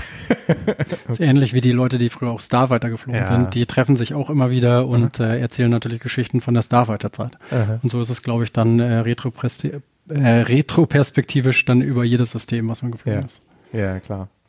Gut, dann reden wir jetzt weiter über ähm, unsere Luftkampfgeschichte. Wir waren ja mit äh, Beyond Visual Range mehr oder weniger fertig. Jetzt reden wir mal über den äh, Dogfight, also den äh, Within Visual Range oder Kurvenkampf. Auch wieder die gleiche Struktur. Mit, mit welcher Sensorik jenseits des Rausguckens würde man da arbeiten? Ich denke, in äh, Sachen Sensorik ist durchaus das eigene Auge das Wichtigste. Denn das ist eben sehr dynamisch wenn man in der Sichtluft, äh, Sichtweite äh, zu kämpfen hat. Und die Analyse der Geometrie erfolgt, erfordert dann einfach viel Erfahrung äh, mit dem Blick für das richtige Bild. Mhm. Mhm. Und zusätzlich muss man natürlich sagen, dass die heute, also heutzutage die Sensorik ja auch so ausgelegt ist, um genau dieses Auge zu unterstützen. Jetzt, also ich sag mal im Dogfight, das äh, HOTAS-System, also mit, äh, mit Helmet-Mounted Sight und so, wird natürlich da, äh, wirkt dann unterstützend oder bindet dann die Sensorik äh, des Flugzeuges, also ja auch ein Radar oder die, die Suchköpfe von Raketen, ähm, quasi bringt das zusammen mit ja. dem menschlichen Auge. Das ist ja genau die Schnittstelle. Und das ist das, was man dann im, im Dogfight heutzutage eben am wesentlichsten braucht. Mhm. Dann lass uns da gerade mal drüber reden. Also welche Art von Informationen liefern einem da dann die Sensoren? Im Endeffekt sagt guck dahin. Ja, wenn man mal so weit ist, dass man im Dogfight ist, dann guckt man eher wohin und sagt der Sensorik dann auch, wo sie hingucken soll. Natürlich unterstützend durch die Sensorik. Also die, es gibt beide Möglichkeiten. Also entweder ich zeige der Sensorik, wo sie hingucken soll, oder die Sensorik zeigt mir irgendwas, äh, wo was ist und ich kann dann da hingucken. Also mhm. so würde ich das vielleicht äh, bezeichnen. So nach dem Motto, wenn, wenn es den Gegner mal gefunden hat, kann die Sensorik natürlich vielleicht besser tracken. Ne, weil sie ja dann quasi einfach Position hält, aber das Scannen kann der Mensch vielleicht besser. Und dann sage ich der Sensor, guck mal dahin. Ich glaube, das ist sehr schwer zu sagen, wo dann der Übergang ist. Der ist ja. eher fließend. Aber irgendwann braucht gegebenenfalls, je nachdem, was ich natürlich auch für, für Bewaffnung einsetze, braucht die auch gewisse Daten und dann äh, kommt es natürlich darauf an, woher sie diese Daten bekommt. Also ich kann natürlich einer Radar-Rakete äh, keine Daten mit meinem Auge mitgeben. Ja. Die äh, muss dann wieder über eine Sensorik kommen und und und. Also deswegen ist da die Schnittstelle ist da sehr äh, fließend. Gibt es da auch eigentlich ein Handoff vom Radar zum Beispiel zu einem optischen Sensor? Also dass das Radar sagt, ich verfolge da was in der Entfernung, jetzt, keine Ahnung, Infrarotsensor, guck mal da hin und verfolg's in der Nähe weiter. Ja, genau das geht und nicht nur an den Infrarot-Suchkopf äh, des Flugkörpers, sondern auch an das Auge des Piloten.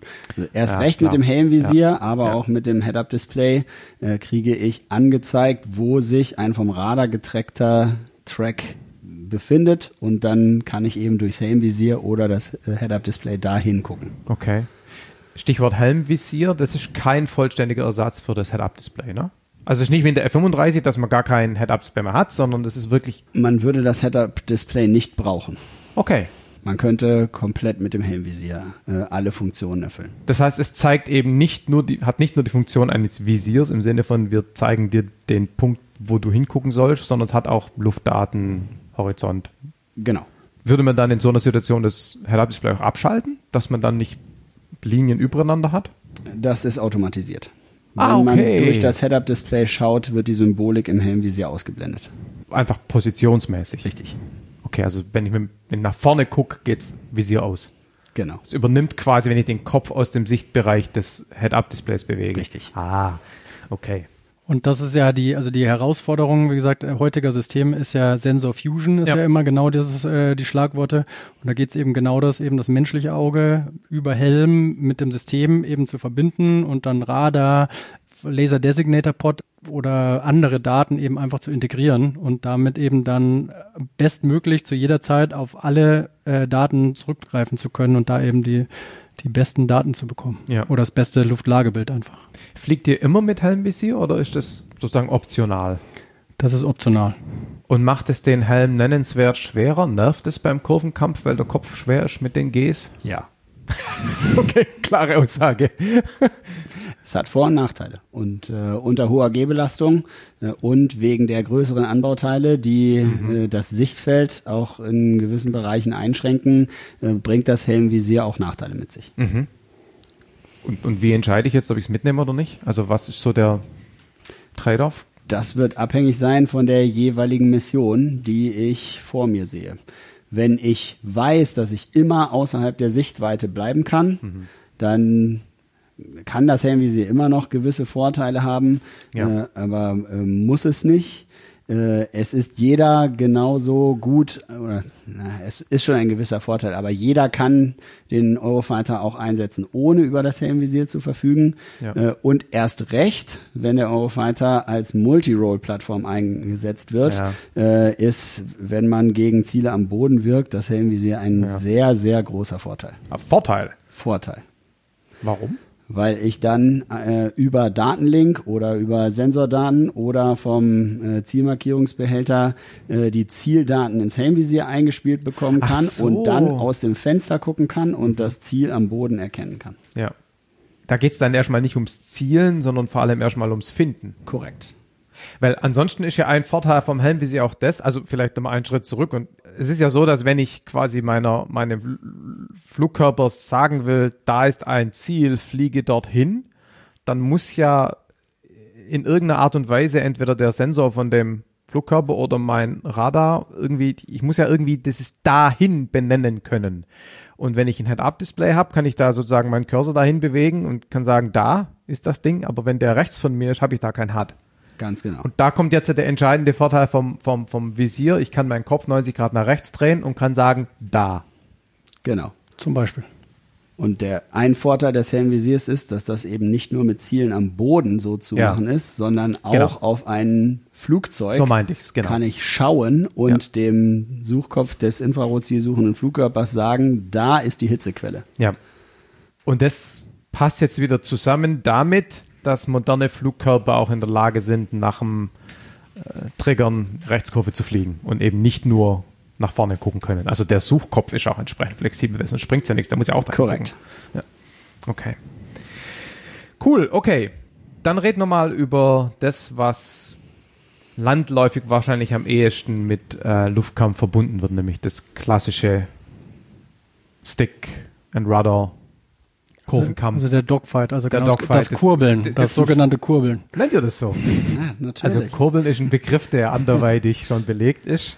Bei Segelfliegern schon. Äh, Die haben aber recht. Aber im Ersten Weltkrieg wurde das schon Kurbeln genannt, wenn man sich Okay. unter Kampfflugzeugen im Kurvenkampf gebalgt hat. Okay. Du willst sagen, die waren möglicherweise vorher Das dran? könnte sein. Die Drachenflieger nennen es Aufdrehen. Komisches Wort. Ja. Na gut. Ähm, erzähl da mal ein bisschen was dazu. Also die erste Frage, die ich habe, ist, gibt es da standardisierte äh, Manöver oder versucht man nur irgendwie hinter dem anderen zu sein, damit er vor einem ist, damit ich ihn abschließen kann. Naja, es gibt schon, äh, also rein aus, äh, wenn man sich äh, Geometrie anguckt und äh, Energieerhaltungssätze, dann gibt es ja rein physikalisch schon gewisse Manöver oder ähm, Bewegungen, die ja von Vorteil sind oder eben nicht. Und dann gibt es ganz, ganz oft eben, wie gesagt, einfach nur also Energie gegen äh, Kurvenradius gegen Winkelgeschwindigkeiten, das ist im Endeffekt das, worum es dann ja eben beim Kurbeln ankommt. Und äh, da äh, braucht man ein gewisses Verständnis eben dafür, was bedeutet der jetzt äh, das eine im, im Vergleich zum anderen. Also wenn ich jetzt viele, viele Winkel mache, kann ich dann meine Energie erhalten oder nicht oder verliere ich Energie?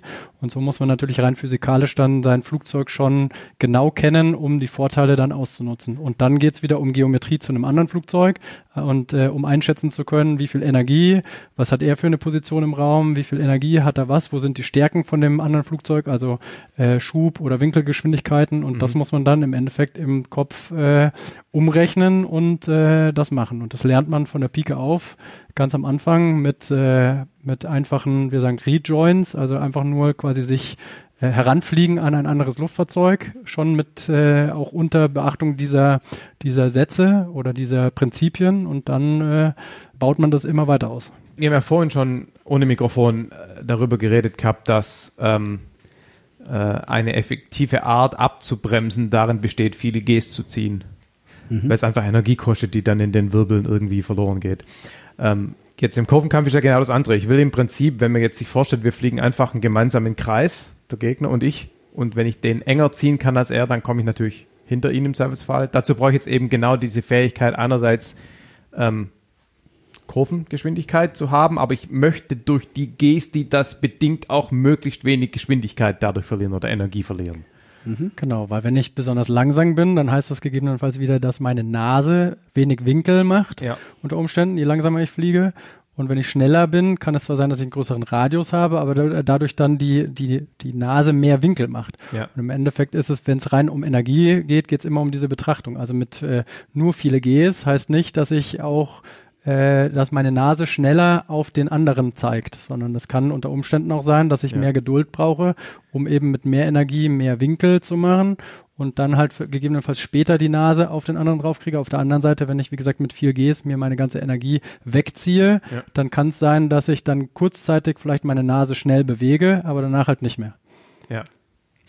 Kurzer Ausflug. Ich habe ja äh, kürzlich eine Episode aufgenommen mit einem F-22-Pilot und der hat eben genau das auch erzählt. Also man kann quasi ganz normal seine sozusagen Höhenruder-Gs äh, ziehen und kann dann, wenn man überzeugt davon ist, dass jetzt der Moment ist, wo ein bisschen mehr Nose Position helfen würde, dann kann ich quasi über die Schubvektorsteuerung mir geschwind so einen Push geben, dann hoffentlich schießen, weil wenn ich das gemacht habe, habe ich so viel Anstellwinkel, dass ich hinterher quasi energielos runterfall. Und wenn ich in der Zeit es nicht schaffe, meine Waffe zum Einsatz zu bringen, dann habe ich ein großes Problem, weil dann bin ich langsam und schlecht. Im Endeffekt ist es bei uns genauso, bis auf dass wir keine Schubvektorsteuerung haben. Aber im Endeffekt geht es genau darum. Also wenn ich mir die, ich kann kurzzeitig eben sehr viel ähm, Gs oder ähm, eben äh, mein Nose Travel, wie man ja. so sagt, also ja. die, die Winkelgeschwindigkeit erhöhen. Aber wie gesagt, gegebenenfalls habe ich dann keine Energie mehr und äh, dann ist vielleicht der andere, der das nicht gemacht hat, ja. ist dann äh, kurzzeitig zwar in einer unterlegeneren Position, aber aufgrund von mehr Energie und mehr Winkelgeschwindigkeit kann er dann quasi schneller wieder dahin kommen. Genau. Ja. Das klingt jetzt so ein bisschen wie wenn wir da einfach sozusagen, da passt das andere Kurbeln, wie beim Segelfliegen, in einem gemeinsamen Kreis fliegt und der, der es schafft, irgendwie den engeren Kreis zu fliegen, Stichwort Energie und, und, und Nose Position, der gewinnt aber so ist ja nicht. Es gibt ja auch vertikale Teile, es gibt ja, ist ja eine vielfältigere Geschichte. Also ähm, illustriert das doch mal noch ein bisschen. Ich würde schon sagen, dass das nicht unähnlich ist. Wer äh, beim Segelfliegen ähm, gegenüber auf dem Kreis weiß, wie es ungefähr aussieht und wie sich, wie es aussieht, wenn sich da in der Geometrie was verändert, der hat schon ziemlich viel verstanden von dem, was mhm. geometrisch beim Kurvenkampf stattfindet. Äh, mhm. Äh, aber in der Tat, das ist natürlich eine Beschreibung der stationären Situation, wenn äh, sich beide im Kreis genau. befinden und gegenüber liegen. Aber die Frage ist ja erstmal, wie man da überhaupt hinkommt. Ja. Äh, und das beschreibt jetzt, äh, dass man genau entgegengesetzte Richtungen hat in dem Kreis, aber äh, wenn man bei einem Feind ankommt, dann äh, gibt es unterschiedliche Begriffe, mit denen man die geometrische Situation beschreibt. Denn äh, erstmal muss man sich überlegen, ab wann wird das Ganze denn ein Kurvenkampf? Mhm. Ähm, ist das eine Meile, mhm. bevor ich bei ihm bin, oder ist es fünf Meilen, äh, bevor ich bei ihm bin? Und da äh, kommt zum Tragen, wie groß der Wenderadius äh, eines Kampfflugzeugs ist. Und bevor ich nicht an der Stelle bin, an der er seinen Kreis komplett schließen würde, so lange kann ich eigentlich noch gar keinen Kurvenkampf fliegen. Also äh, für mich die Frage, wenn man sich jetzt entgegenfliegt, hoffentlich nicht ganz genau auf der gleichen Position, ähm, da muss ich irgendwann quasi eindrehen, einkreisen, um ihn dann zu erwischen. Und das ist sozusagen die Frage, wann ist der Punkt, oder? Hab ja, also verstanden? dir kann ich das leicht erklären, weil du als Sägeflieger das gemeinsame Einfliegen in die Thermik äh, da ziemlich gut übersetzen kannst. Aber man stellt sich eben vor, einer äh, würde jetzt einfach nur Kreise fliegen und ich ja. fliege dahin ah, auf diesen jetzt. Wendezylinder, wo der andere Kreise fliegt. Ja. Dann kann ich eben eine lange Zeit einfach nur geradeaus ja. drauf zufliegen. Aber irgendwann wird für meine Position relativ zu ihm dann wichtig, wann ich anfange, meine Kurve zu fliegen. Ja. Und äh, da beschreibt man eben den Winkel zwischen den beiden Luftfahrzeuglängsachsen als sogenannten Heading Crossing Angle. Mhm. Und äh, dann beschreibt man den Winkel äh, von der verlängerten Längsachse hinter dem anderen Flugzeug zu sich selbst als äh, sogenannten Aspect Angle. Mhm. Und das sind Probleme, die man erstmal lösen muss. Man muss den Aspect Angle äh, verringern, also hinter das andere Luftfahrzeug kommen und man muss das aber mit ähnlichen oder mit geringen Heading Crossing Engeln tun. Also während man ungefähr in dieselbe Richtung fliegt. Mhm. Und das hängt eben davon ab, wo ich mich in seinem Wendekreis befinde, was ich jetzt tun muss, um in diese günstige Situation zu kommen. Ja. Hinter ihm mit ungefähr gleicher Flugrichtung. Und der Wendekreis muss nicht unbedingt in einer horizontalen Ebene sein, sondern der kann sich ja auch beliebig okay. im Raum äh, drehen. Und somit komme ich dann wieder zu den quasi Manövern, die irgendwo im 3D-Spektrum ja, Ja, genau. Ich kann mir vorstellen, dass wir reden ja später noch ein bisschen über die Ausbildung, aber ich kann mir vorstellen, dass man in der Ausbildung wahrscheinlich viel Zeit damit verbringt, Diagramme aus Winkeln und Kreisradien sich hinzumalen.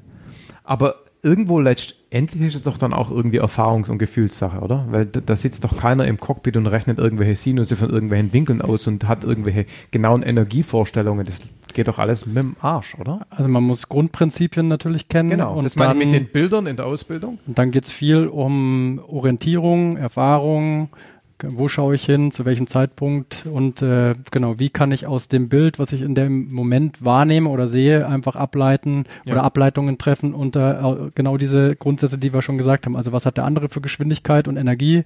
Was habe ich für Geschwindigkeit für Energie? Was sind die unterschiedlichen Lagen zueinander? Und dann genau Aspect und Heading Crossing Angle, wie wir gerade gehört haben, wie das immer in Re Relation steht. Und dann immer die Frage, was habe ich gerade für ein Problem ja. und wie muss ich das lösen?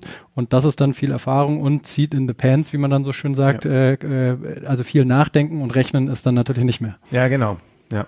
Und natürlich ist es so, äh, dass eine Flugstunde auf einem Kampfflugzeug nicht ganz günstig ist, mhm. weshalb es sehr vorteilhaft ist, wenn man sich vorher viele Gedanken darüber an der Tafel macht ja. und wir sind in der glücklichen Lage, dass wir einen extrem guten Flugsimulator haben, ja. in dem man in einer äh, gesäuberten Lernumgebung sich diese Bilder schon mal ansehen kann, äh, die man danach in die Luft übertragen muss. Denn in der mhm. Luft ist nichts so wie im Simulator. Es ist eng, es ist warm, man trägt unbequeme Kleidung man hat eine Maske im Gesicht und es passiert sehr viel in sehr kurzer Zeit. Ja. Äh, und dann muss man erstmal die mentale Disziplin aufbringen, jetzt gerade lernbereit zu sein, wenn man in den wenigen Minuten, die man im Flug sich diese Bilder angucken kann, das präsentiert bekommt. Und am Anfang ist man noch relativ mit sich selber beschäftigt, wenn man das erste Mal so in, einem, äh, in einer Umgebung von irgendwas 6 bis 9G sich bewegt, ja. äh, dass man dann überhaupt selber mit sich klarkommt. Tatsächlich, also welcher, ja. also das ist wirklich so banal wie welcher Halsmuskel muss jetzt angespannt ja. werden, um den Kopf überhaupt im Raum zu halten. Äh, das muss der Körper unterbewusst lernen, weil Auch ansonsten auch das Atmen, aber wie gesagt auch welche Muskeln muss ich wann äh, anspannen, äh, damit ich überhaupt äh, da hingucke, wo ich hingucken muss. Das ist ja unter 9G etwas anders als im, äh, im, am Schreibtisch zu Hause. Ja. Ja, als ich damals mitgeflogen bin, ähm, ich meine, ich habe die 9Gs irgendwie halbwegs überlebt, aber das ist ja nochmal ein weiter Weg, unter diesen Bedingungen dann auch vernünftig zu arbeiten. Also nicht nur körperlich den richtigen Schalter zu treffen, gut, meiste E-Hotas, aber auch geistig dann, dann auch arbeitsfähig zu sein und eben nicht mit der Frage, wie Sie sagen, was muss ich denn jetzt tun, dass ich nicht mich abschalte. Genau, wenn ich 80 Prozent meiner Kapazität gerade ja. darauf verwende, dass ich irgendwie den Tunnelblick vermeide ja, äh, mit Pressatmung, dann ja. äh, dann habe ich nur noch 10 Prozent, um auf andere Sachen eben zu achten und genau, und das äh, äh, braucht dann eben viel Erfahrung und äh, genau. Ja. Nochmal zu dem Kurvenkampf. Also jetzt mal angenommen, wir sind jetzt in diesem klassischen zwei Kreise, die umeinander kreisen und die schnellere Nase gewinnt. Ähm, das zu dem Zeitpunkt klingt es mir fast so, dass es eine Frage von einfach Flugzeugen ist. Das bessere Flugzeug gewinnt. Wahrscheinlich ist es nicht so einfach, aber eher schon. Wenn ja? ich in der Situation Wenn angekommen bin, dass wir gegenüber voneinander auf dem Kreis umeinander herumfliegen, dann geht es eher noch darum, wer mehr Sprit dabei hat und länger bleiben kann. Okay. Aber äh, nicht in diese Lage zu geraten, sondern vorher so offensiv wie möglich anzukommen und danach die eigenen Vorteile so resolut wie möglich auszunutzen, ist die eigentliche Kunst. Okay, aber jetzt nochmal, um es konkret zu machen. Was ich, nehmen wir an, wir sind nicht im Beyond Visual Range Fall und haben den schon auf Insert am Rahmen Range hier ähm, bekämpft, sondern wir sind jetzt im Kurvenkampf. Wir wollen aber nicht in diesen klassischen Two-Circle-Fight kommen, weil das ist langweilig. Ja, also da kann ich nicht mehr viel gestalten, da habe ich halt Glück oder Pech, je nach Flugzeug oder Sprit. Was passiert dazwischen? Also was gibt es sonst noch für Manöver? Wenn ich, kann, kann ich nicht zum Beispiel, wenn ich im Kurvenkampf bin, einfach mal nach oben abhauen? Doch, Keine natürlich. Ja, aber bringt das? Also das, das kann was bringen. Wenn ich weiß, dass ich mehr Specific Access Power habe, also Aha. einen höheren Leistungsüberschuss als der Gegner. Also schneller steige, Servicefall. Genau, dann kann es sein, dass ich mir, mir dadurch Höhe erarbeiten kann, die ich danach umsetzen kann in geometrischen Vorteil. Mhm. Das kann ich mir aber nur dann erlauben, mhm. wenn der Gegner nicht diese kurzzeitige Schwäche, weil ich dadurch Wenderate aufgeben werde, ja. ausnutzen, ausnutzen kann, um mich zu beschießen. Mhm. Dazu muss ich wissen, wer ist der Gegner? Ist der Gegner ein Eurofighter, der nur eine Bordkanone hat und nicht Infrarotflugkörper schießen kann? Ist der Gegner ein Eurofighter, der nur halbe äh, Ausschläge machen kann? Um jetzt ein Beispiel zu geben, äh, äh, die Leistungsfähigkeit äh, von anderen Flugzeugen zu simulieren. Ach so, okay. Also irgendeine, mhm. un, irgendein Unterschied muss es geben. Wenn ja. zwei gleich starke Eurofighter gegeneinander fliegen, dann wird da äh, niemand was gewinnen können. Aber wenn mhm. es eine andere Plattform ist, dann wird es immer Unterschiede in bestimmten Leistungsbereichen geben und diejenigen, in denen ich einen Vorteil habe, will ich dann ausnutzen.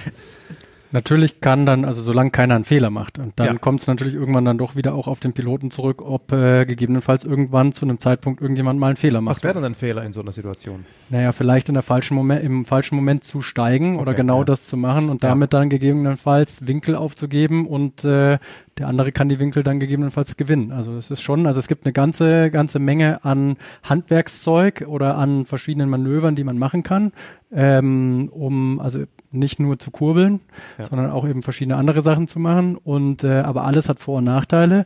Und es geht dann im Endeffekt um das Ausspielen dieser Vor- und Nachteile. Und dann, wenn, wie gesagt, wenn man, kann man auch Fehler machen und das meinen, jetzt müsste ich steigen, wenn es vielleicht nicht angebracht ist zu steigen oder zu reversen, also umzudrehen äh, oder, oder andere Manöver zu machen. Und äh, das könnte dann dem anderen einen Vorteil bringen oder ihn dann wieder in irgendwelche ja, guten Positionen bringen.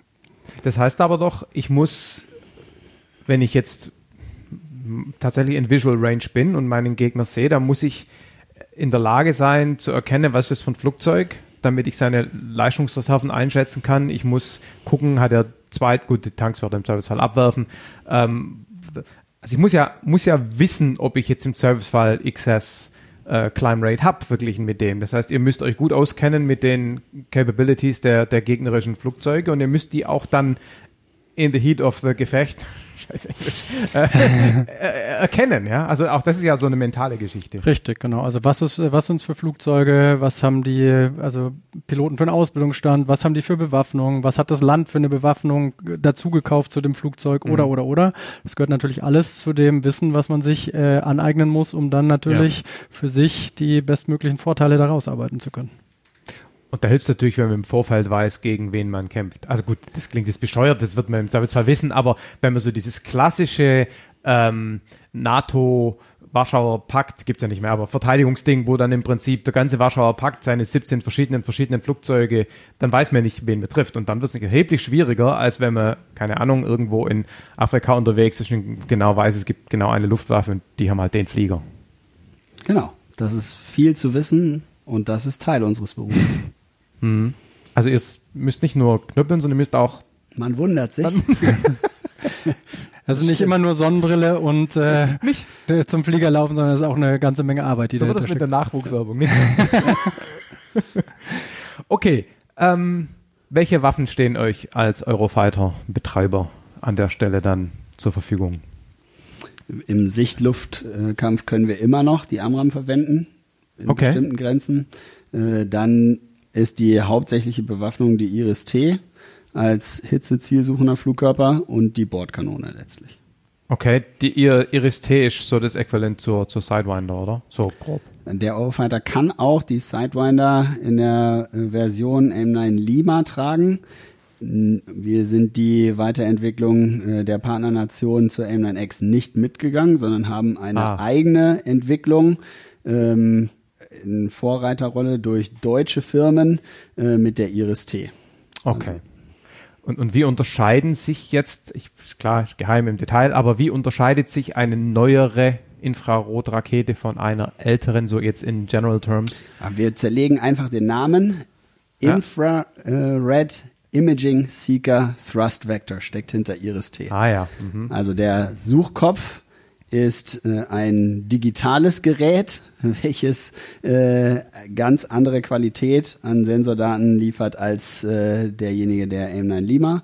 Und der Flugkörper selbst hat eine Schubvektorsteuerung. Okay, und nicht nur aerodynamische Lenkflächen. Die, bei, der, bei der Versailles, also diese Bang-Bang-Dinge, die konnten doch, glaube ich, nur so digital ausschlagen. Also ja, voll, also das war auch nicht besonders effizient, mhm. energietechnisch. Genau, sondern hat eine Schubvektorsteuerung. Okay, cool.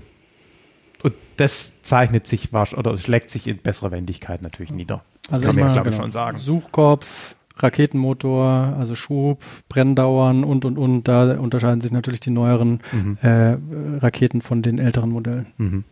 Okay. Und der Rest ist sicher geheim. Ähm, die Bordkanone, für mich klingt die immer so ein bisschen wie Notlösung. Wenn ich alles andere verschossen habe und ich trotzdem noch einen Feind bekämpfen muss, dann muss ich halt in Gottes Namen die Wortkanone fahren. Tue ich dem da Unrecht oder ist das so? In meinen Augen äh, tust du dem da Unrecht. Denn äh, wir haben ja vorhin schon darüber gesprochen, dass es unterschiedliche Gegenmaßnahmen gegen verschiedene Waffen gibt. Mhm. Und es ist durchaus denkbar, dass ich heutzutage in Szenarien fliegen muss, in denen es erforderlich ist, dass ich eine Sichtidentifikation eines anderen Luftfahrzeugs vornehme. Sichtidentifikation heißt, ich bin auf Sichtweite heran äh, und dann bringen mir die großen Vorteile der AMRAM nicht mehr viel. Mhm. Aber je nachdem, wie das Lenkverfahren und äh, wie das Suchverfahren eines Flugkörpers ist, kann ich eben auch Gegenmaßnahmen einleiten. Gegen die AMRAM ist es möglich, im elektromagnetischen Spektrum Maßnahmen äh, vorzunehmen. Gegen infrarotzielsuchende Flugkörper kann ich Flares werfen, also Hitze-Täuschkörper. Ja. Und äh, die Beladung eines Kampfflugzeugs ist nun mal begrenzt. Und wenn es einem äh, Gegner häufig genug gelungen ist, meine Flugkörper abzuwehren, äh, dann stehe ich da mit der Bordkanone und gegen die kann man nur wenig ausrichten.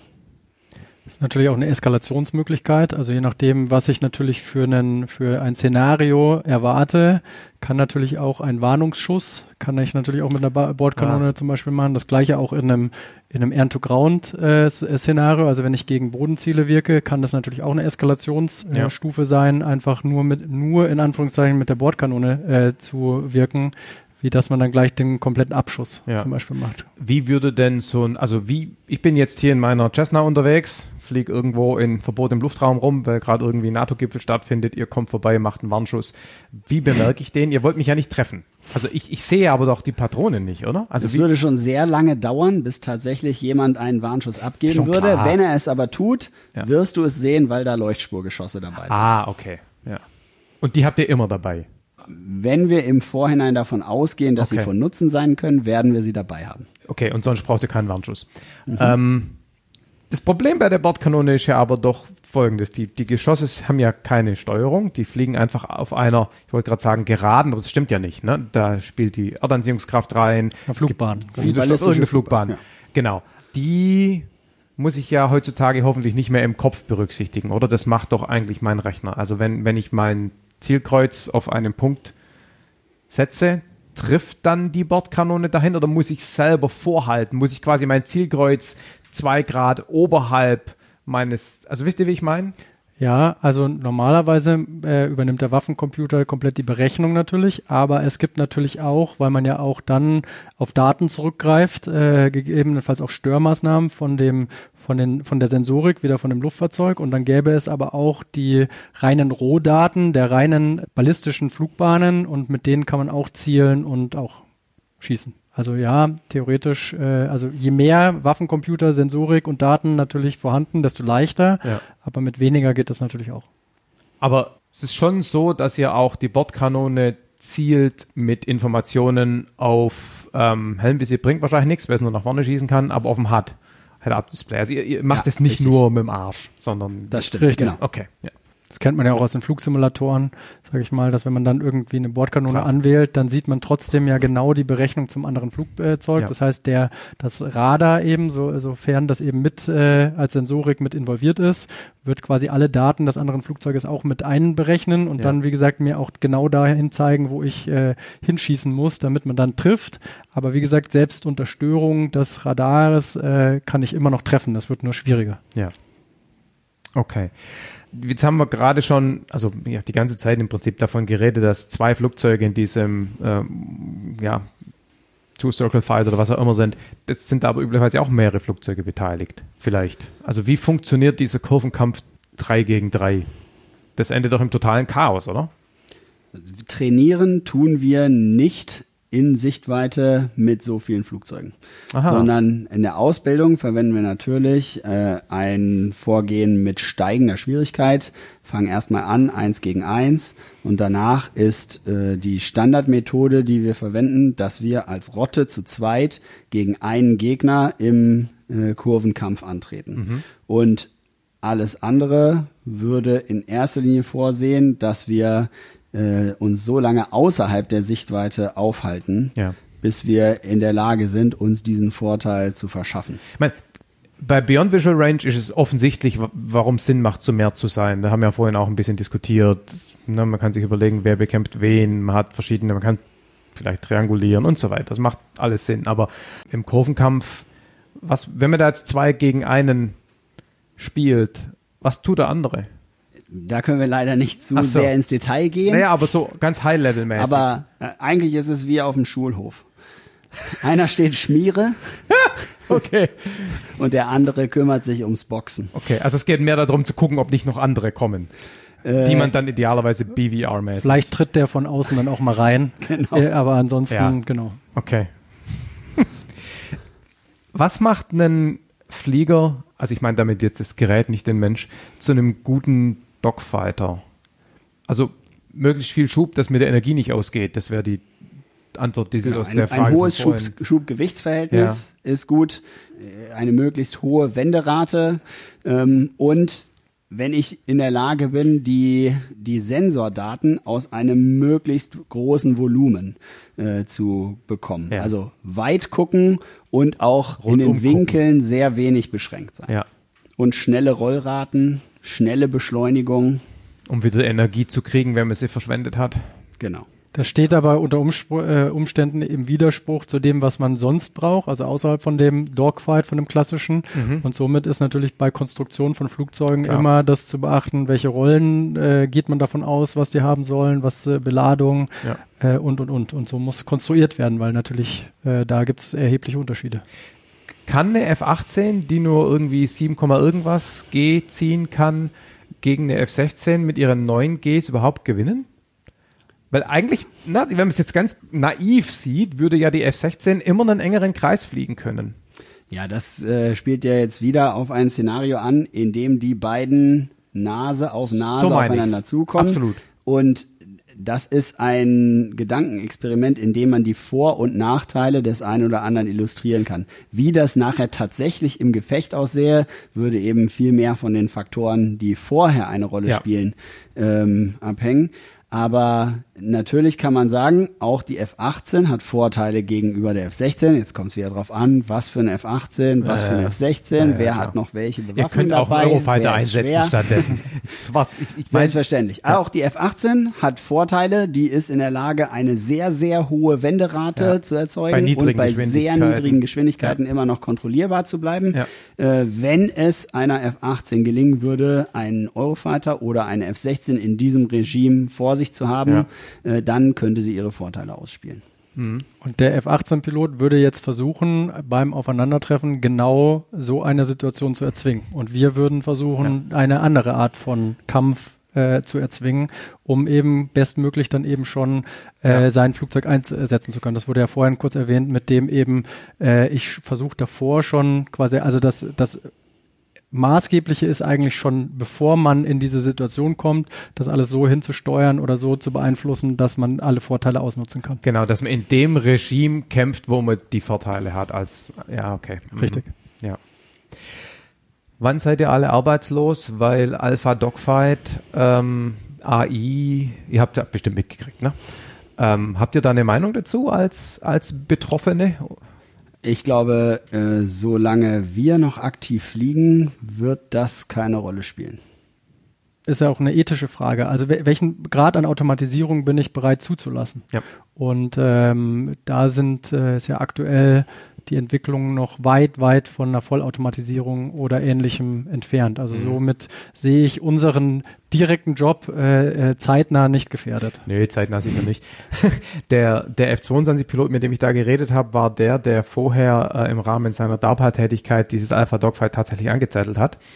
Und den habe ich das natürlich auch gefragt, ne? so nach dem Motto, was denkst du, bis wann brauche ich keinen Piloten mehr? Und er sagte eigentlich, ist das wahrscheinlich noch so weit weg, dass man da gar nicht sinnvoll drüber reden kann. Aber was er halt sich gut vorstellen könnte, ist, dass diese AI oder Automatisierung so die Rolle des Tempomaten im Auto spielt. Also dass es für mhm. bestimmte Flugmanöver automatisiert ist, in dem Sinn, dass der Flieger zum Beispiel automatisch performance-optimal bestimmte Manöver fliegt, die der Pilot Stichwort Konzentration, G und so weiter, vielleicht nicht hinkriegt. Also im Endeffekt ist es ja jetzt schon grundsätzlich ähnlich, wenn man sich die Entwicklung von Flugzeugen anguckt, wo es bei unseren selbst Vormodellen noch äh, wesentlich im Fokus stand, das äh, Gerät wirklich zu bedienen und zu fliegen, ja. wird es jetzt auch im Eurofighter immer mehr ähm, im Endeffekt rückt das Systemmanagement oder ja. die Informationsverarbeitung immer mehr in den Vordergrund. Also ich habe ja keine Landeklappen mehr, ich, hab, ja. ich muss nicht mehr trimmen und und Klar. und. Kann äh, Knüppel ziehen bis zum Anschlag und der Rechner macht es perfekt. Genau und äh, also sozusagen es Stimmt, wird immer carefreer in der, im, im Handling von den von den Luftfahrzeugen und das Gleiche in der kann ich mir auch im Rahmen Automatisierung natürlich vorstellen weiter. Ich glaube, da sind wäre man technologisch jetzt schon so weit, dass man da wesentlich wesentlich weitergehen könnte. Die Frage ist halt immer nur ab wann möchte ich auch vor Ort die Entscheidungsfähigkeit äh, oder so irgendwo dann aufgeben ja. und äh, hm. Beurteilung der Lage und äh, wie gesagt alles. Ja. Ja, sehe ich ganz genauso. Ähm, ich hätte genau dieselben Beispiele gebracht mit dem ja. Äh, Steuerknüppel ganz durchreißen können ja. auf dem Eurofighter, so dass man die maximalen Lastvielfachen gleich geliefert bekommt von einer Flugregelanlage. Ja.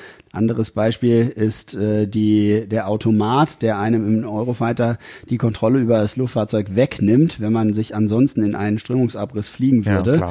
Äh, die sogenannte Automatic Low Speed Recovery, mhm. bei der man dann vom äh, Computer geflogen wird, bis man wieder in einer Fluglage ist, in der der Strömungsabriss nicht mehr droht. Ja, gut, klar, ich meine, das ist State of the Art, macht der A320 auch seit 30 Jahren. Ne? Genau, aber das sind ja im Prinzip klar. solche Optimum Performance Szenarien. Ja. Und äh, wir haben ja vorher darüber gesprochen, wie groß die Komplexität ist, wie groß die Vielfalt der Einflussfaktoren auf einen ja. äh, Dogfight ist. Und ich müsste eben in dem Augenblick, in dem ich erkenne, was für ein Luftfahrzeug da jetzt ist, auf einen Knopf drücken können mhm. und sagen, ich möchte jetzt diese Art von Luftkampf von ja. meiner Plattform haben. Ähm, und dann müsste das eventuell zwischendrin auch noch gewechselt werden, wenn sich meine Lagebeurteilung ändert. Mhm. Äh, und das alles zu automatisieren, wird gewiss noch eine Weile dauern. Ja. Und wenn es dann genauso gut funktioniert wie Recommendations bei Amazon, dann habt ihr sowieso verloren. Oder Jobsicherheit. So rum ja, ich, denke, dann würde man unten irgendwo in der Kontrollstation sitzen ja. oder dort wird dann der Pilot quasi ausgelagert, in Anführungszeichen. Also es wird nur verschoben, glaube ich, auf der Lage, wo sich der dann Entscheidungsträger oder der Steuerer dann befindet. Ja. Also es wird auch bei automatisierten Systemen irgendwo die Kommando äh, Zelle irgendwas geben, wo, ein, wo einer sitzt, genau, ja. Zielzuweisung ja. oder ähnlichem und das muss ich dann bestimmt in äh, künftigen äh, Entwicklungen dann einfach finden, wie das organisiert wird. Ja. Letzte Frage zum Thema Luftkampf, bevor wir dann vielleicht kurz Pause machen und dann Richtung Ausbildung gehen. Ähm, inwieweit sind denn die Taktiken, die ihr verwendet, ist natürlich geheim, aber trotzdem standardisiert im Rahmen der NATO?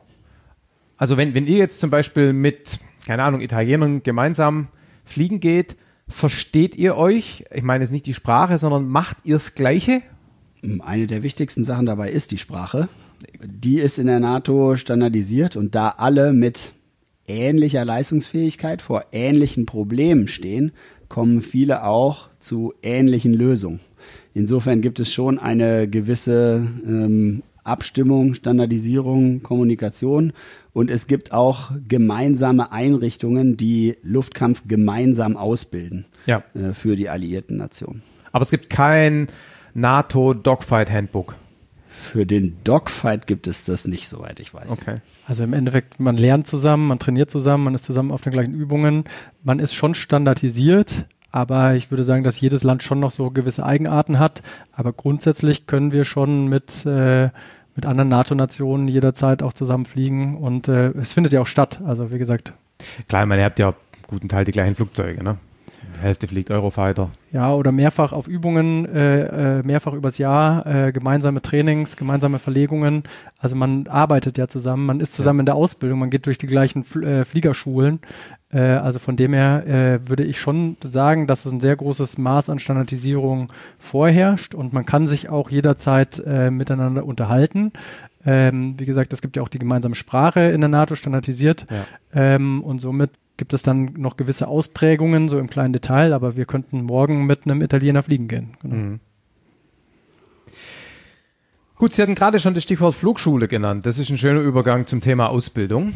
Ähm, wollen wir mal, bevor wir da ins Detail gehen, vielleicht ganz grob abreißen, wie die Ausbildung bei der Luftwaffe überhaupt funktioniert?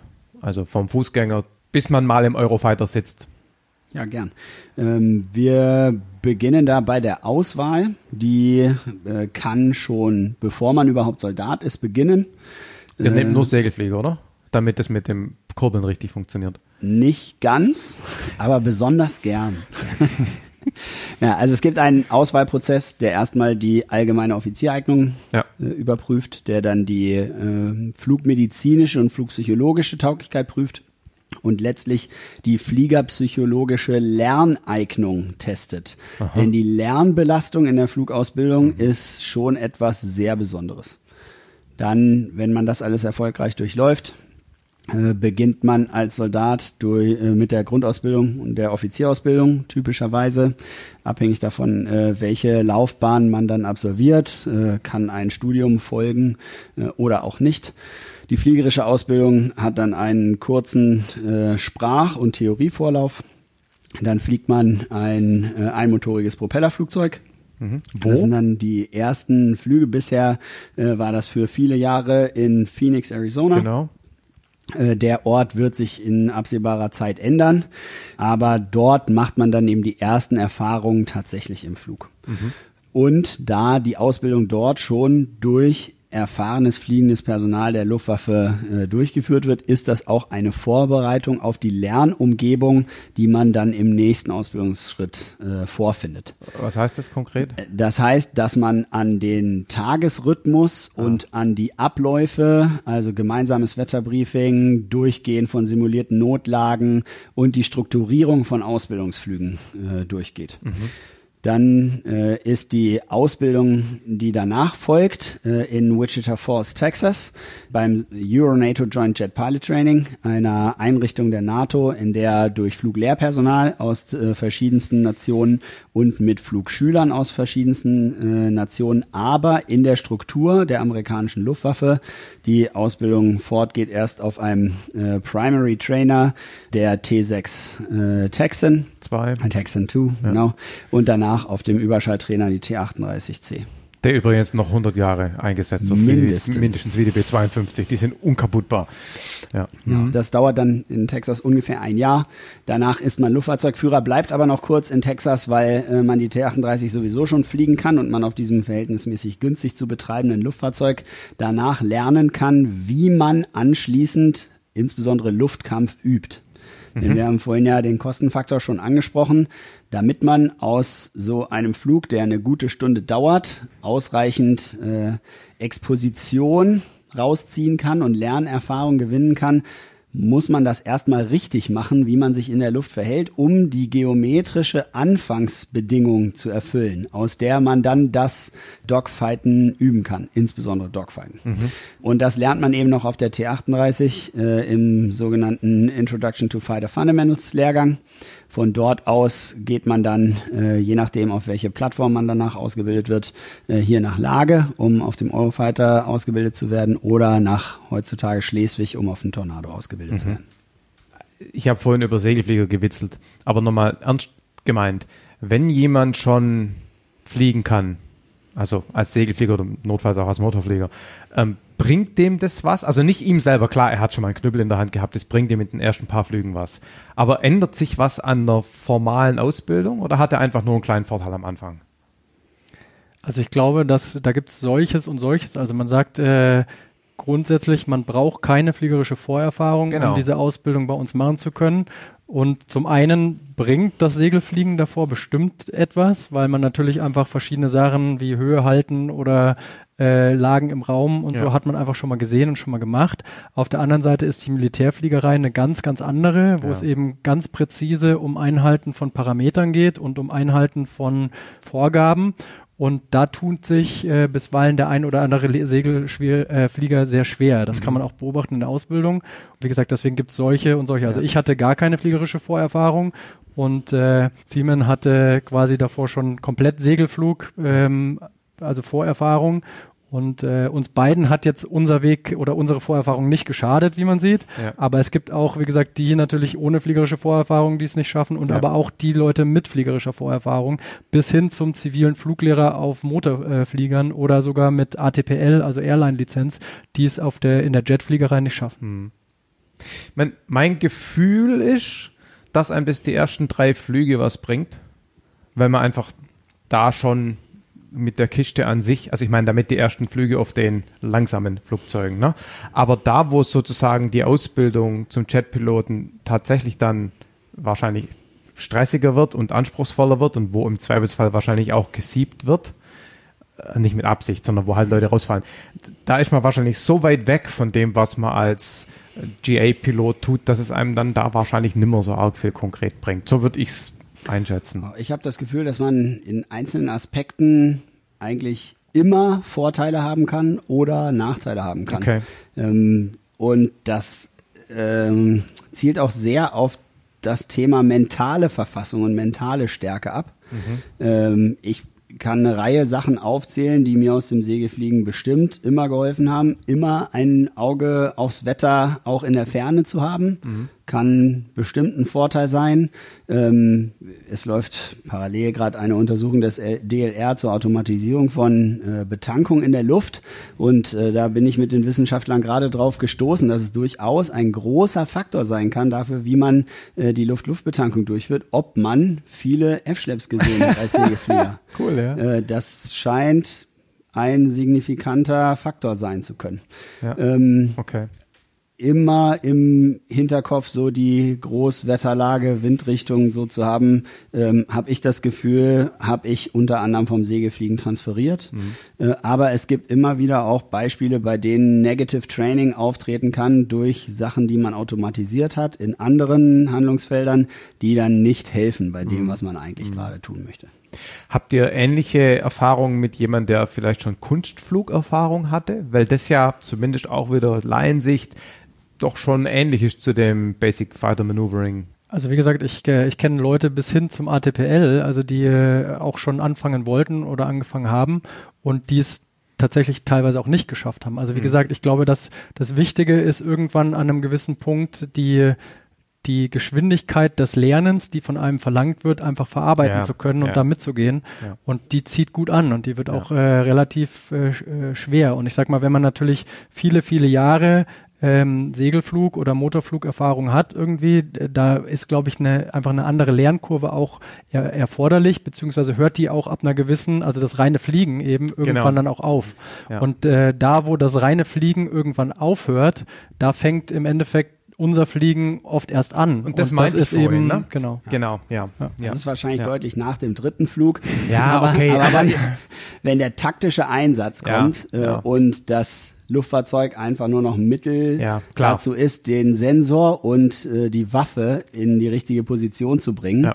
Dann hat das mit Segelfliegen in der Tat nichts mehr zu tun. Klar, klar, es gibt auch immer wieder die Fälle, dass in eben Shepard oder Wichita Falls in Amerika, wo äh, die Basis Jet-Ausbildung ist, dass Leute hervorragend aus dem System kommen, also hervorragende Piloten sind, also wo man im Endeffekt das Fliegen und das Jetfliegen als als Fähigkeit lernt ja. und dann, sobald es in die taktische Fliegerei geht, also mit den taktischen Inhalten, dort dann relativ schnell gegebenenfalls auch abgestriffen werden, weil sie einfach im Kopf dann, wenn es eben weggeht vom normalen Fliegen, die Informationsverarbeitung okay. und so irgendwann nicht mehr, also das nicht mehr verarbeiten können.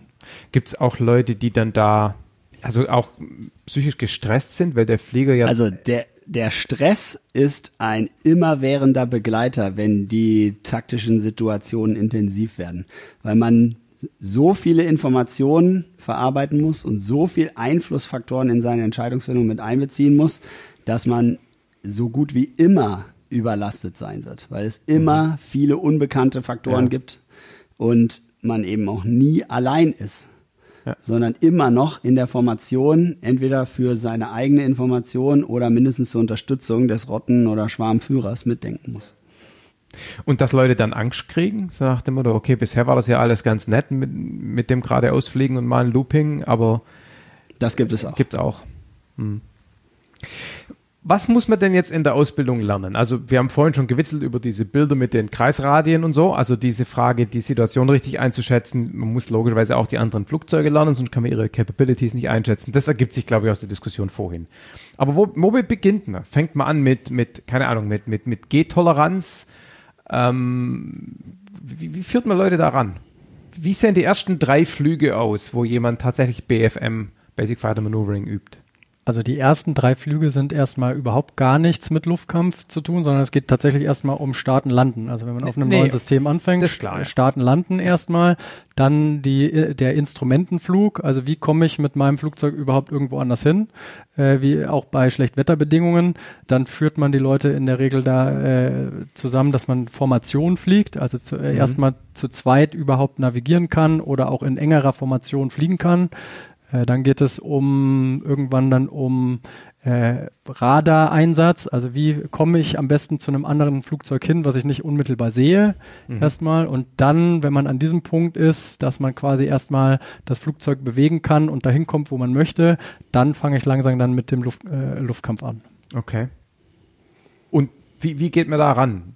Die Flüge sind dann sehr stark standardisiert. Okay. Jeder, der hier in Lage durch die Waffensystemschulung Eurofighter geht, äh, hat bis dahin eine definierte Anzahl von Flügen mit den eben geschilderten Inhalten mhm, durchlaufen. Okay. Und wenn dann der Flug BFM 1 ansteht, dann gibt es ein Dokument, in dem drin steht, in diesem Flug machen wir das folgende. Mhm. Und da steht drin, erstmal Weg raus in den Übungsluftraum, wird in der Formation so und so abgehandelt, äh, dann der Weg aus dem Übungsluftraum nach Hause wird in der Formation so und so abgehandelt und im Airspace passiert dann das folgende. Mhm. Erstmal sorgen wir dafür, dass die Formation in der Lage ist, Luftkampf zu trainieren. Dazu gehört zum Beispiel auch eine G-Warm-Up-Exercise. Mhm. Ähm, ich weiß nicht, ob ihr das in der F-16 seinerzeit gemacht habt. Ja. Also unter ganz definierten Bedingungen fliegt man eine Kurve mit hohem Lastvielfachen, um zu gucken, ob die Systeme des Flugzeugs funktionieren, der Anti-G-Anzug, die Druckbeatmung, Tagesverfassung ähm, des Piloten. Genau.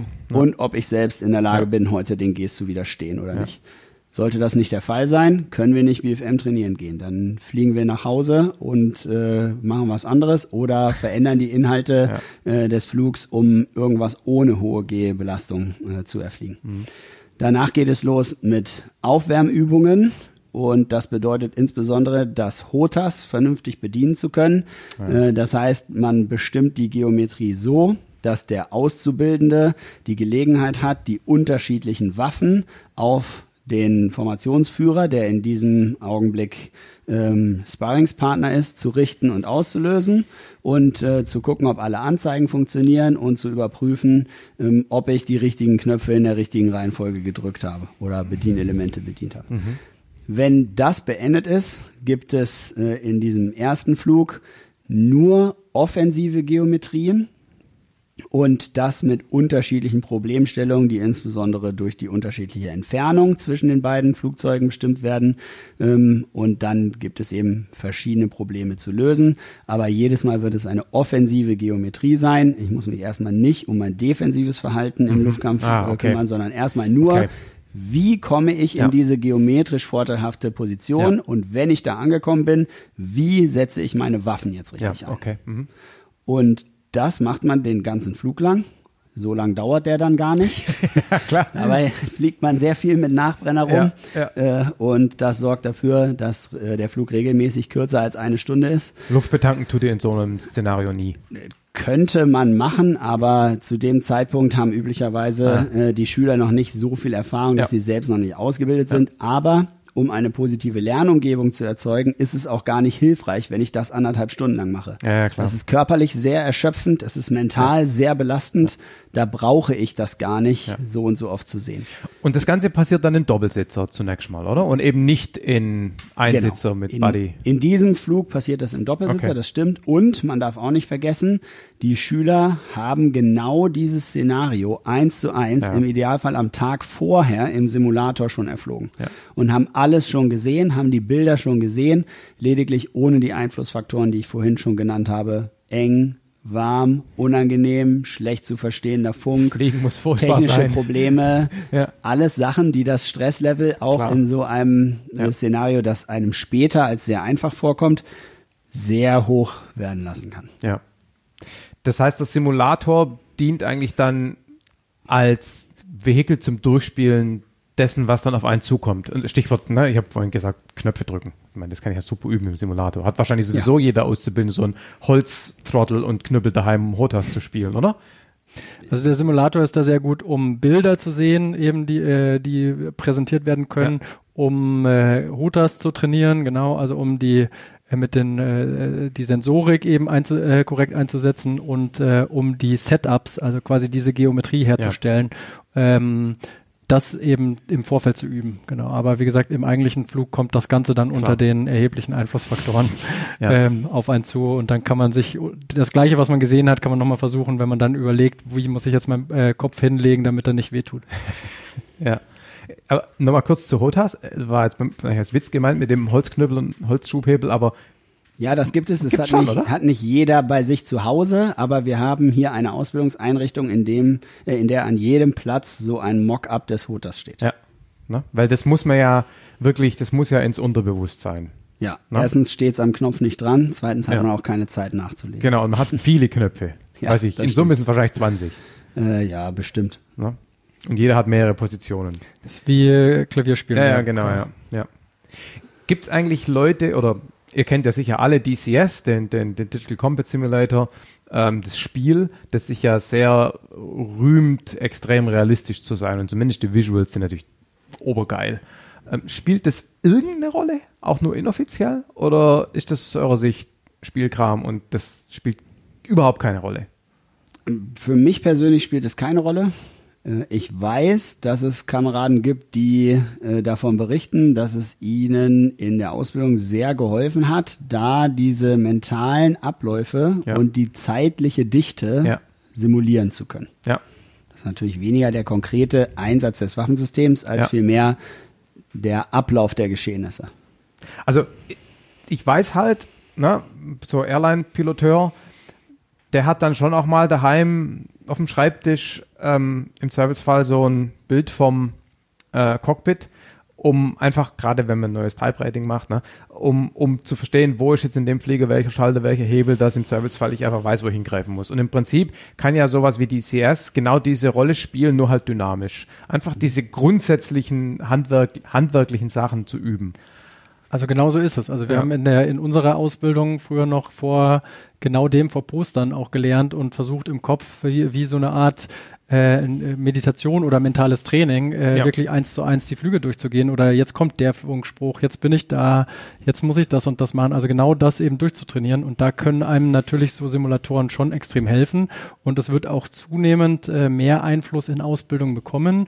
Äh, es gibt jetzt gerade auch die, die Versuche oder die die Testballons, äh, um mhm. äh, VR, also Virtual mhm. Reality, mhm. mehr in die Ausbildung mit einzubauen. Und äh, so entwickelt sich das halt auch weiter, die Ausbildungssituation. Mhm. Wie gesagt, früher Poster, dann irgendwann PowerPoint, ja. wo man PowerPoints ja. durchklicken konnte, um verschiedene Bilder zu sehen. Ja. Irgendwann auch äh, Filme oder Computergrafiken und irgendwann, ja, der nächste logische Schritt ist, dass ich mich selber schon in Räumen bewegen kann und eigentlich alles davor zumindest schon mal sehe. Ja. Alles, was Flugstunden spart, ne? Alles, was es dann auch erschwinglicher macht. Genau. Ja, genau. Also es muss nicht unbedingt Flugstunden sparen, sondern es erhöht den Wert der Flugstunde, ja, weil ja, dieser Surprise and Startle-Effekt dann im Flug nicht auftritt. Sondern ich habe das vorher gesehen und aus der Flugstunde kann ich viel mehr rausziehen. Ja. was dann aber natürlich in Effekt Flugstunden in Spart. Es macht sie effizienter. Es macht sie effizienter, ja. Wie viele Flugstunden ähm, oder was auch immer dann das sinnvolle Maßeinheit ist, ähm, macht der Flugschule ist dann, glaube ich, schon ein falscher Begriff. Der ist ja dann schon Jetpilot.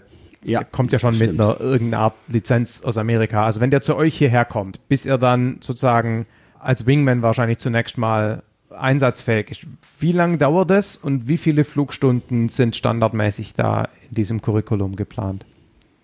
Also ich glaube, dass in der Vorausbildung, also in das, was eben diese einmotorigen ähm, Propellermaschinen betrifft und dann eben die weiterführenden Jet-Ausbildungen, so schlagen die Leute, die Schüler in der Regel mit etwa 300 Stunden hier auf, plus minus. Also ich glaube, dass es so in etwa 30 bis 40 Flugstunden auf der Propellermaschine sind und dann äh, nochmal etwas über 100 auf jedem System plus dann noch das äh, IFF, was wir vorhin gehört haben, also diese weiterführende Ausbildung auf der T38. Ja. Wie gesagt, so knapp um die 300 Flugstunden schlagen die Leute bei uns hier auf und ich glaube, dass der aktuelle Ansatz für die Waffensystemschulung so in etwa um die 50 Stunden ist, 40 bis 50 Stunden, glaube mhm. ich. Und sehr viele Anteile eben äh, nochmal wesentlich mehr Anteile als das auch im Simulator. Klar, das muss vielfaches sein, ja. Ist ja nicht so furchtbar viel, ne, eigentlich. Wie gesagt, steile Lernkurven erforderlich ja. äh, und äh, der Simulator kriegt dat, äh, dann natürlich eine wesentliche Bedeutung. Also ja. dadurch, dass jeder Flug vorher im, im Simulator vorbereitet wird, auch schon mal gesehen wird, ähm, und dann die Flugstunde an sich Klar. natürlich sehr, sehr effizient und effektiv aufeinander aufbaut, hat man ja. natürlich auch nicht viel Spiel, da sehr lange zu brauchen in, im Lernfortschritt. Und das ist das, was eben dann auch die Jetfliegerei von vielen anderen eben unterscheidet, ist, wie wir vorhin auch schon gesagt haben, dieser, dieser erforderliche ja. ähm, Lernfortschritt. Aber es ist ja nicht nur der Lernfortschritt, ne? Es ist ja auch, also wenn ich mir jetzt vorstelle, mit, sagen wir mal, 400 Flugstunden, so ein Gerät zu bedienen und auch äh, im Servicefall, im schlimmsten Fall, im Ernstfall zu bedienen oder in zumindest ernsthaften, anstrengenden, stressigen Szenarien. Da braucht es auch eine ganze Portion Selbstbewusstsein. Ich meine, ich habe jetzt ein paar tausend Stunden im Segelflieger und ich fühle mich inzwischen wohl. Also es muss sozusagen viel passieren, dass ich in Stress komme. Natürlich gibt es so Situationen, aber ich habe halt meinen Erfahrungs Polster, das mich halbwegs confident sein lässt. Mit so ein paar hundert Stunden? Also man muss also, schon mit Selbstbewusstsein gesegnet sein. Also ja, auf jeden Fall auch, aber man muss auch sagen, eben, das, das ist eben auch dieser Unterschied. Also das, mhm. die Flugstunde im Zivilen ist halt sehr viel mit äh, auch Strecke, mit äh, Sightseeing, mit ja. äh, Segelfliegen an sich, also mit dem Fliegen an sich äh, beinhaltet. Mhm. Und bei uns ist es eben tatsächlich, da ist jede Sekunde durchgetaktet ja, man kann mit die nur Zahlen Inhalten. Ne? Es wird ja jeder nach dem Flug ja, ja. auch in den Nachbesprechungen wird ja jede Sekunde im Endeffekt analysiert. Das ist ja durch GPS und Datenaufzeichnung ist ja jede Sekunde nachvollziehbar, auch mit mehreren Flugzeugen und da wird äh, jede Kleinigkeit besprochen und somit dauert dann die eigentliche Flugstunde vielleicht nur die Stunde, aber mit Vor- und Nachbesprechung und Simulator ist da eben ein Vielfaches, was nur in diese eine Stunde investiert ja. wird. Ja, mein Fehler war, die Stunden also quasi numerisch gleichzusetzen. Das ist Blödsinn. Na, das kann man nicht machen. Also wir haben wenig Sightseeing beim Fliegen. Ja, ja schon klar, aber ähm, stimmt schon, die ganze Vor- und Nachbereitung multipliziert das einfach an Effizienz. Hm. Jetzt müssen wir mal kurz über was nicht so Angenehmes reden. Ihr hattet hier 2019 einen, einen Unfall, ähm, eine Kollision von zwei Eurofighters bei einer Übung das war auch mit ein Grund für dieses Gespräch hier. Erzähl doch mal ein bisschen, was da passiert ist, soweit man darüber reden darf. Ich glaube, der Bericht ist inzwischen fertig, aber natürlich geheim. Trotzdem, was, was ist da passiert und, und wie geht man damit um als Verband? Ähm, das ist jetzt etwas mehr als zwei Jahre her. Es handelte sich um einen Flug aus dem Übungs- und Ausbildungsbetrieb und da sind ein Fluglehrer und ein werdender Fluglehrer und ein auszubildender Pilot gemeinsam so ein Szenario geflogen, wie wir es vorhin besprochen haben. Zwei fliegen gegen einen Feinddarsteller. Mhm. Und ganz genau wie du vorhin die Situation analysiert hast, wenn viele Flugzeuge sehr schnell in einer extrem dynamischen Umgebung auf engem Raum gemeinsam manövrieren, dann äh, ist da ein bestimmtes Risiko dabei. Das kennen wir alle. Wir geben uns sehr viel Mühe mit sehr definierten Regelwerken ja. und vor allen Dingen auch einer Kultur, die diese Regelwerke durchsetzt, dagegen, ja. dagegen zu wirken, dass dabei dieses Risiko sich in einen äh, Zwischenfall oder Unfall verwandelt. Leider hat das in diesem, äh, an diesem Tag nicht funktioniert und es ist letztlich äh, dazu gekommen, dass zwei äh, der Luftfahrzeuge kollidiert sind. Das dritte Luftfahrzeug war auch ganz in der Nähe. Und nach der Kollision war es nur einem Piloten möglich, sich mit dem Schleudersitz zu retten. Mhm. Also es war kein, soweit man das sagen darf, da war war kein technisches Versagen an den Flugzeugen, sondern das war einfach in der Hitze des Gefechts, sprichwörtlich. Genau, davon, es ist nicht davon auszugehen, ja. dass eine technische Ursache ja. der Grund für die Kollision gewesen ja. ist. Mhm. Wie, wie, du hast schon gesagt, dass ihr euch dieses Risikos bewusst seid, das weiß man ja auch, also sprichwörtlich. Ne? Trotzdem, wie geht man damit um dann als Verband? Also ich möchte erstmal noch auf die Situation noch einmal eingehen. Ja. Also man muss schon sagen, dass, also ganz ausschließen lässt sich natürlich das Risiko nicht, weil wir müssen natürlich genau das trainieren, im ja. Endeffekt nah äh, und äh, in diesem Dogfight im Endeffekt äh, bestehen zu können. Das heißt, ich muss ja genau diese Situation suchen und äh, absetzen, damit ich sie trainieren kann. Jeder ist sich des Risikos bewusst und äh, deswegen, wie auch äh, Simon schon beschrieben hat, gibt es verschiedene ähm, Mitigationsmöglichkeiten, das so sicher wie möglich zu machen. Aber das Risiko lässt sich nicht komplett ausschließen. Und man muss halt sagen, dadurch, durch die ganzen Maßnahmen, die wir grundsätzlich ergreifen, hat man ja auch gesehen, 15 Jahre davor eben, dass man unfallfrei geflogen ist. Ja. Und deswegen ist das ein sehr, sehr unglücklicher ähm, Umstand und äh, was da im Endeffekt dann passiert ist, ja, muss man sagen. Man, also wenn man es etwas äh, technokratischer sagen würde, wäre halt irgendwann schlägt die Statistik halt zu. Also ich meine, der Punkt ist ja, glaube ich, wenn sowas jetzt regelmäßig passieren würde, dann würde man sagen, es gibt ein systematisches Problem. Ihr, ihr macht irgendwas falsch, ihr seid zu risikobereit oder zu draufgängerisch oder so. Aber wenn das die Ausnahme ist, und so ist es ja, dann, dann weiß ich gar nicht, ob man daraus zwangsläufig irgendwas schlussfolgern muss über das, was ihr hier treibt. Also wir haben schon sehr genau nochmal uns alles angeguckt, wie wir eben die Sachen absetzen, wie wir konstruiert in diese Situationen uns bringen, wie gesagt, die wir dann trainieren können. Da haben wir uns nochmal ganz viel angeguckt, ob das alles so richtig ist, wie wir das absetzen oder ob wir an irgendwelchen Punkten gegebenenfalls noch nachbessern können und haben dort dann unsere Schlüsse draus gezogen und äh, ein bisschen nachgesteuert. Aber im Endeffekt geht es wieder drum, ich muss das trainieren. Das ist ja. im Endeffekt genau der Kern, um das es bei uns geht. Also das nur sozusagen noch als Ergänzung zu ja, dem klar. Ganzen. Ja, also wir haben sehr genau geguckt, gibt es noch Maßnahmen, die es ermöglichen, das noch sicherer zu gestalten? Haben wir vorher irgendwas außer Acht gelassen, was das Risiko unnötig erhöht hat? Ähm, das war natürlich eine Umgangsmethode. Aber natürlich ist auch das Menschliche ja. sehr wichtig. Äh, es ist eine Besonderheit des Soldatenberufes, dass wir nicht Kollegen sind, sondern dass wir Kameraden sind, die unter Inkaufnahme der Gefährdung der eigenen Gesundheit und des eigenen Lebens füreinander einstehen. Und bei den geringen Zahlen derer, die mhm. diesen Beruf verfolgen, kannten wir uns gegenseitig und kennen uns gegenseitig, auch wenn wir beide nicht Verbandsangehörige gewesen sind zum äh, Zeitpunkt des Unfalls. Ähm, aber man merkt dennoch, dass dieser Tag auch bis heute deutlich prägt, äh, wie wir uns hier in Lage selbst verstehen, wie wir miteinander umgehen äh, und wie wir die Ausbildung auf Kampfflugzeugen durchführen. Kann man da ein Beispiel nennen oder ist das alles geheim? Welcherlei Beispiel? Ja, für, für zum Beispiel, was dieses, diesen Umgang prägt oder was zum Beispiel auch eine Änderung, die ihr da gemacht habt, ähm, die sich daraus ergeben hat. Wie gesagt, kann mir gut vorstellen, dass das alles taktisch und, und, und geheim ist, aber. Äh, ich wollte jetzt gar nicht so sehr aufs taktische Verhalten äh, okay. hinaus, als vielmehr das Zwischenmenschliche, das Kameradschaftliche am Boden, wie wir mhm. ähm, als Kameraden, die wir tagtäglich hier miteinander umgehen, äh, uns gegeneinander oder untereinander verhalten. Ja.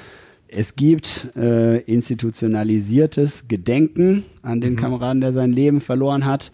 Und es gibt immer wieder Gelegenheiten, zu denen offenkundig wird, dass er jetzt nicht da ist und fehlt. Mhm. Okay. Jetzt war ja in diesem Zusammenhang ähm, damals auch Kritik daran, dass ihr hier über Deutschland rumfliegt und übt. Ähm, so nach dem Motto, warum gehen die da nicht irgendwo anders hin? Nordsee, Alaska. Und das tut er ja. Er geht ja auch über die Nordsee und nach, nicht Alaska, doch Alaska auch wahrscheinlich. Nicht so wie früher nicht, fürs ja, Tiefsflugtraining. Genau. Ähm, welches Training kann man denn in Deutschland sinnvoll machen? Also welche, welche Rolle spielt Training im Umkreis von Lage? Also ich muss zum einen muss ich natürlich genau dort auch ähm, trainieren, wo ich im Ernstfall gegebenenfalls auch verteidigen muss. Also es nützt mir nichts, äh, über See zu trainieren, wenn es aber auch um gegebenenfalls eine gewisse Topografie oder so geht, ja. die mit einzubeziehen ist.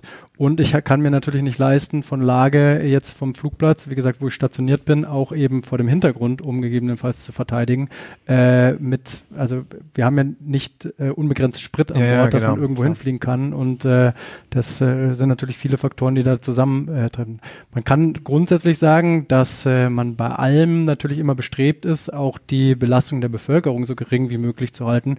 Aber natürlich bei den Dimensionen, in denen wir uns bewegen, mit den Entfernungen, mit allem äh, ist klar, glaube ich, dass man nicht in Deutschland auch Flächen hat, die jetzt äh, so groß eben nicht bewohnt sind, sondern es wird immer irgendwelche Ortschaften geben, die dort sind oder so auch im, beim Tiefflug. Ich kann den Jet gar nicht so manövrieren, dass ich um jedes einzelne Ge Gehöft drumherum ja. fliege, sondern wir versuchen natürlich so gut es geht, größere Städte ja. und Ortschaften zu vermeiden oder gewisse Höhen einzuhalten. Aber bei kleineren Ortschaften ist das natürlich mit Flugweg und so oft nicht möglich. Ja. Und dann versucht man aber auch, anders als in den USA, wo ja Tiefflugkorridore zum Beispiel vorgegeben sind, so Tiefflugrouten mehr. genau gibt es in Deutschland eben nicht, um eben auch durch die reine Statistik und die Verteilung äh, die Belastung Belastung, sage ich mal, für die ähm, für die Bevölkerung natürlich ja. dann so so ähm, minimal äh, zu gestalten, wie das natürlich möglich ist. Aber im Zweifelsfall, wie gesagt, die die Übung muss muss stattfinden. Ja. Das ist der der Preis der der Sicherheit oder der ja.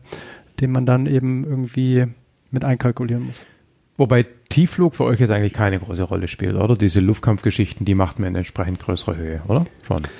Das kommt wieder aufs Szenario an. Wenn wir den Auftrag haben, jemanden abzufangen, ohne ihn abzuschießen, der sich in äh, ganz geringer Höhe aufhält, dann müssen wir das auch können. Deswegen gehört auch Tiefflug zu unserem täglichen Übungsflugbetrieb. Okay. Aber die klassische Ausbildung, über die wir jetzt geredet haben, die passiert eher weiter oben. Genau. Also auch da versuchen wir, den Lärm zu vermeiden. Wir haben einen Übungsluftraum, den wir üblicherweise befliegen. Äh, der befindet sich hier äh, oben drüber äh, ab einer Flughöhe von Flugfläche 100, also sind schon relativ weit weg. Äh, allein Drei, vertikal. Roundabout 3000 Meter für die, für die Nichtflieger hier. Genau. Genau. Und ähm, sind dort eben äh, in einem Luftraum, in dem üblicherweise nur Instrumentenflugverkehr stattfindet. Und wenn wir diesen Luftraum benutzen für unsere Übungen, dann wird eben kein Instrumentenflugverkehr da durchgeführt. Und man muss halt sagen, man geht ja nicht auf den Dogfight, um den zu trainieren, sondern in der Regel versucht man ja alles äh, mit einer gewissen Entfernung abspielen zu lassen oder spielt sich eben über diese Entfernung ab. Und dann kann man sich allein über die Dimensionen von diesen Lufträumen, ja. der irgendwo nördlich direkt hier an der Stadtgrenze Berlin irgendwo anfängt und bis weit in die Ostsee reingeht, kann man sich natürlich einfach mal über die Dimensionen und dann auf der anderen Seite polnische Grenze und fast Hamburg. Also da sieht man eigentlich, mhm. wie groß so ein Luftraum sein muss, um da äh, gut genug üben zu können. Mhm. Ihr habt aber, ja, Sie haben es gerade schon erwähnt, ihr habt auch Lufträume über Meer, ne? Also ist ja ein Vorteil der Lage von Lage, haha, ähm, dass die Küste nicht so weit weg ist, oder? Das hat, hat es was damit zu tun, dass die Ausbildung hier stattfindet und nicht zum Beispiel in Neuburg, wo es eben kein Meer gibt? Also da die Inhalte dessen, was in Neuburg im äh, Übungsflugbetrieb erflogen wird, äh, auch sich nicht mhm. großartig unterscheiden, denke ich nicht, dass das ein expliziter Standortfaktor für mhm. die Ausbildung gewesen ist. Okay. Ja. Es ist ein Standortvorteil. Ja. Und Übungsräume über dem Meer kann ich zum Beispiel vor allen Dingen nutzen, dann um äh, wirkliche Infrarot-Täuschkörper zum Beispiel einzu, äh, mhm. zu benutzen, die ich über Land nicht benutze, oder gegebenenfalls auch Luft-Luft schießen, also mit der Bordkanone zu üben. Mhm. Da will ich natürlich auch nicht, dass die die Projektile irgendwo über über bewohnten Gebiet natürlich runterkommen. Und deswegen geht man dann, allein dafür geht man natürlich über See. Aber ansonsten alles, was mit Entfernungen oder mit Abfangen oder so zu tun hat, das möchte ich natürlich genau da machen, wo ich es im Ernstfall wahrscheinlich auch einsetzen müsste. Ja. Klar, auch das Wetter ist ja ganz anders über Land und über See, ne? Das ist ja auch ein Faktor im Zweifelsfall. Ja, aber äh, das ist nicht der entscheidende Faktor. Okay. Gibt es im Übungsbetrieb irgendwelche Limits? Also ich weiß, es gibt immer so ein Floor, also wenn man da quasi drunter fliegt, hat man verloren, da wird quasi Boden simuliert. Bei euch ist sicherlich die Untergrenze von dem Luftraum, spätestens, also mhm. mindestens. Gibt es sonst irgendwelche Limits?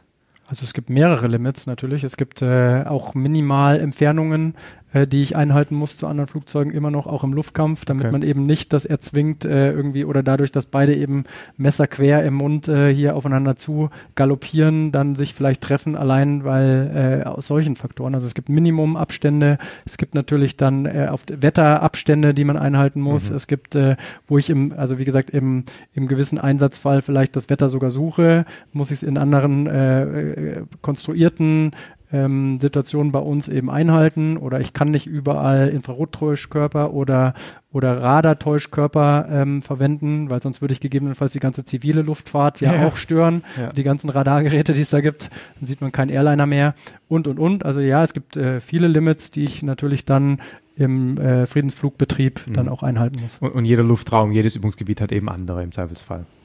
Ja, also eigene besondere Eigenheiten, aber der große Regelsatz dafür, wie wir Luftkampf mhm. trainieren, ist äh, nicht nur in Deutschland gleich, sondern die Regeln gleichen sich durch die NATO eigentlich. Mhm.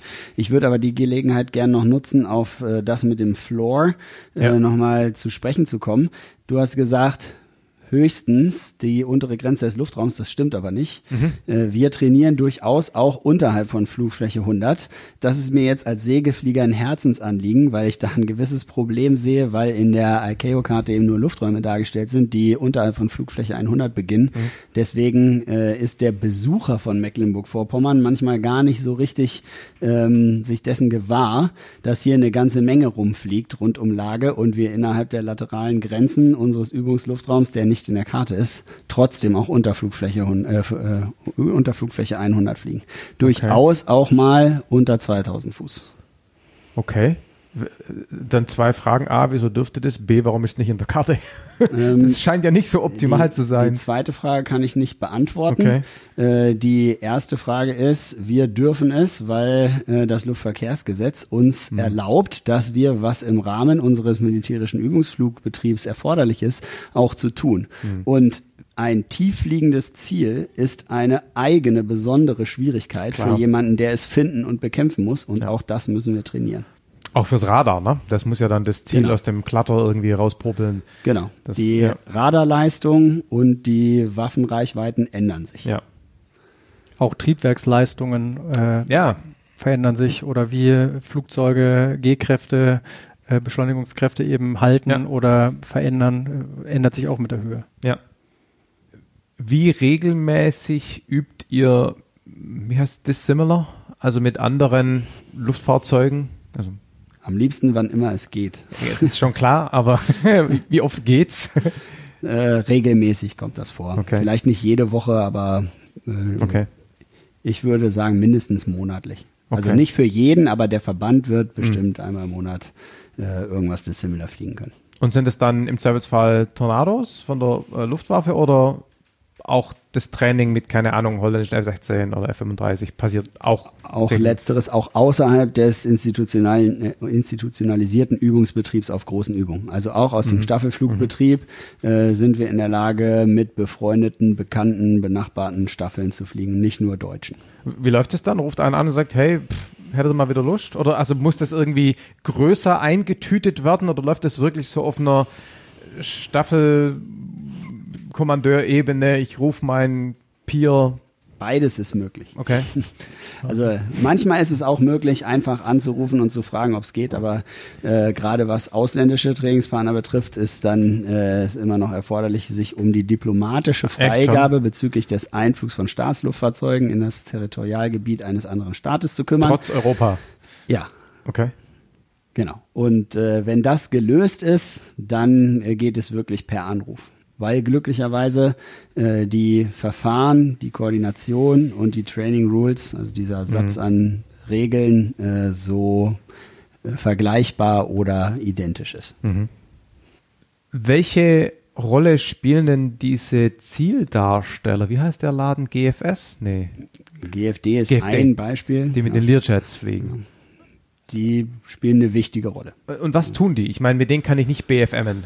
Ja, es kommt darauf an, für was man sie einsetzt. Genau. Also zum einen kann ich sie hernehmen als äh, also im, im Rahmen von Luft-Luft äh, äh, Gunschießen zum Beispiel, dass sie Schleppziele ziehen einfach nur. Ich kann sie einsetzen auch zum Training von von den Radarführungspersonal, dass mhm. die einfach nur auch ein Flugzeug haben, was sie quasi kontrollieren können. Da können, äh, kann mhm. die Zieldarstellung auch immer helfen. Und bei uns, ähm, je nachdem, was wir trainieren, können die ein Flugzeug simulieren, was halt auch irgendwo fliegt mit ge gewissen Gegebenheiten und das wird dann eben eingebunden. Also Stichwort äh, Tu-95 abfangen. Klar, das kann auch ein Learjet spielen, diese, diesen, ja. diesen, diesen feindlichen Aufklärungsflieger zum Beispiel. Zum Beispiel oder auch andere. Also es geht ja nicht immer nur um, weil wir ja äh, auch äh, drüber geredet haben, also um den Dogfight, um dort ja. die GGs eben zu simulieren, sondern einfach nur auch um auf weiten Entfernungen ja. gegebenenfalls den Radarblip, also die, den äh, einfach nur ein Flugzeug zu simulieren, äh, ein Kontakt.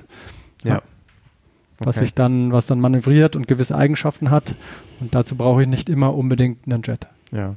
Aber manchmal sind es auch zivil betriebene Kampfflugzeugplattformen, ja. sind nicht nur die Learjets. Was gibt's denn da in Europa? In Amerika kennt man das so ein bisschen. Wer, wer betreibt die in Europa? Oder andersrum, was für Flugzeuge werden da betrieben? A4s, ähm, Hawks, Alpha Jets, Alpha Jet, ah, okay. PC9. Okay. Los. Okay. Jemand Q4 bietet auch jemand an. Ah ja. Genau. Und es gibt immer mal Bestrebungen, dann auch bei uns irgendwie eine F-16 zu realisieren, aber da, das sind verschiedene Vorgänge. Genau. Oh, hm. Gut, da werden jetzt dann welche übrig. Ne? Also wenn, naja, also ernsthaft, ich meine, wenn die alle F-35 einführen, dann gibt's, ehrlich gesagt, würde es mir nicht wundern, wenn dann irgendjemand da ein paar aufkaufen würde. Ja, ja in Amerika irgendwie gehört, dass irgend so eine Firma irgendwie eine ganze, eine ganze Staffel ehemals australische F-18s aufgekauft hat. Ja, kann sein. Das Problem in Deutschland äh, oder in Europa ist dann immer noch die Luftfahrtzulassung. Klar. Also dass die äh, natürlich äh, militärische Schleudersitz schließt das meistens dann schon mal aus, mhm. äh, dass die eine Zulassung in, äh, in quasi Europa oder in Deutschland bekommen. Genau. Welche Trainingsgelegenheiten äh, oder Übungsgebiete gibt es denn sonst noch? Also wir haben vorhin schon drüber geredet, früher Labrador. Mhm. Da war ja die Luftwaffe, die hat da, glaube ich, gab es eine dauerhafte Abordnung, ne? Mhm. Genau. Sardinien gab es mal, also ja, DC Manu. Ja, genau. Ich glaub, taktisches Ausbildungskommando hieß das zumindest zu irgendeiner ja. Zeit mal. Sowohl, ja. do, sowohl, dort als auch auf Sardinien. Ja, da waren ja dauerhaft Phantoms und Tornados stationiert, soweit ich weiß. In dauerhaft, weiß nicht, ich glaube, es war immer eine Verlegung aus Deutschland dahin. Aber ich bin Ist auch egal. Aber ich meine, der Vorteil ist, da lebt niemand. Ne? Mhm. Also da war Tiefflug ohne Lärmbeschwerde. Das war wahrscheinlich die Idee dahinter. Auch, ja. Was noch? Ja, genau. Es kommt um die Besiedlung. Ja. Wie gesagt, was, was kann ich machen? Es gibt oft äh, in Trainingsgebieten ähm, ja, Umstände, die gebaut werden. In Amerika gibt es Übungslufträume, die mit Bodenluft äh, oder Bodenlufträumen, also mit Bodenplätzen, äh, äh, Übungsplätzen verbunden sind, wo ich ganze Städte nachgebaut habe. Ja, wo, hier wahrscheinlich Red Flag Dallas, oder? Ja, oder äh, Mountain Home oder so, also bei Boise, Boise Idaho oder so. Also da gibt's ganze Städte, ganze Flugplätze, ganze ähm, Stellungen, die danach gebaut sind. Und da kann ich natürlich mit anderen Limits, wir haben vorhin auch schon mal geredet, kann ich äh, da natürlich trainieren. Also wie gesagt, in Deutschland gibt es äh, Regelungen, dass man Überschall nur über 36.000 Fuß fliegt, also über mhm. äh, 12.000 Meter Höhe. Und in Amerika gibt es äh, Übungsgebiete, die eben kaum besiedelt sind, wo ich fast bis auf äh, Ground Level, also bis zum Boden, auch Überschall fliegen kann. Mhm. Oder zumindest bis 10.000 Fuß oder so, also 3.000 Meter. Ja. Äh, oder dass ich überall die Täuschkörper verwenden kann oder oder oder da gibt's verschiedene einfach mhm. Möglichkeiten. Deswegen geht man auch ab und zu mal woanders hin. Aber so eine Verlegung ist natürlich auch teuer, ja. wenn man dann auch ähm, über, also quasi über den Ozean mit Tankflugzeugen viele Flugzeuge irgendwie verlegen muss und Material. Das ist relativ groß und teuer. Deswegen versucht man natürlich hier auch vor Ort dann eben auch unter den äh, Voraussetzungen, die ich vorhin gesagt habe, ähm, dann eben bestmöglich zu mhm. trainieren. Aber ist doch sicher ein Highlight, oder? Also das hat sowas von Fluglager, oder? Also wenn man da mit einem halben Verein ja, nach Sardinien fährt und ja. äh, ne? und äh, man darf nicht vergessen, die Verlegung selbst ja. ist auch schon Absolut. ein lohnendes Übungsziel ja. und nicht zuletzt ist das Fluglager eben nicht nur die Staffel, sondern ist dann der ganze Verband. Genau. Ähm, Maintenance. Genau. Genau, man wächst zusammen. Hier ist ja doch, also im, im Übung, täglichen Übungsflugbetrieb hat da doch jeder seine Familie und sein quasi Leben auch außerhalb de, der Arbeit. Ja. Äh, und wenn man dann eben auf so Kommando geht, Kommandoflugbetrieb, dann ja, verlegt man für die ganze Zeit geschlossen als Einheit irgendwo. Ja. Naja, wie Fluglager. ähm, kann man sagen, dass das, also auch wenn jetzt nicht mehr dauerhaft oder standardmäßig in Dezi oder in, in Labrador geflogen wird, es ist schon noch regelmäßig so, dass der Verband oder Teile vom Verband woanders hingehen. Dass das jeder im Rahmen seiner Ausbildung mal mitkriegt. So. Ja. Ja. Es ist nur nicht dadurch, dass es ja gar nicht mehr so viele Verbände in Deutschland gibt und so viele Staffeln, ist es ja nicht so, dass ständig irgendwo äh, mhm. ein Verband oder eine ja, genau. Staffel genau. auf irgendeinem Kommando ist und ja. deswegen rentiert es sich dann auch diese, ja. diese Plätze aufrechtzuerhalten, sondern es ist halt jetzt wirklich Einzel-Events oder Verlegungen verschiedene Vorhaben im Jahr, die sich dann eben einfach verteilen und deswegen rentiert es sich dann nicht, ganze Standorte im Ausland eben aufrechtzuerhalten. Ja. Welche Rolle spielen so Großübungen wie Red Flag oder, oder Frisian Flag oder irgend sowas im Rahmen der Ausbildung? Also was lernt man da, was man hier oder mit Dissimilar nicht lernen kann? Ist, die Dimension ist natürlich eine ganz andere. Es ist der, die Übung im Verbund eben mit befreundeten Luftstreitkräften. Also einfach so eine komplette Operation äh, durchzufliegen und durchzuplanen, das sind, wie gesagt, ganz andere Dimensionen. Hier im, im Tages- oder im täglichen Übungsflugbetrieb kriege ich vielleicht mal mit Tanker vielleicht mal zehn Flugzeuge in den gleichen äh, Luftraum mhm. plus minus und auf so Übungen hat man dann durchaus Wellen, wo mal so 40 bis 80 oder 100 Flugzeuge gleichzeitig sich in dem gleichen äh, Übungsraum bewegen und das sind natürlich, wie gesagt, ganz andere Voraussetzungen und Dimensionen, die man da trainieren kann.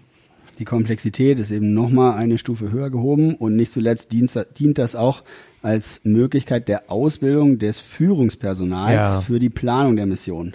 Denn wenn 40 Flugzeuge gegen dasselbe Ziel fliegen, dann hat trotzdem einer den Hut auf. Aber trainieren kann man das eben nur dann, wenn man auch 40 Flugzeuge hat.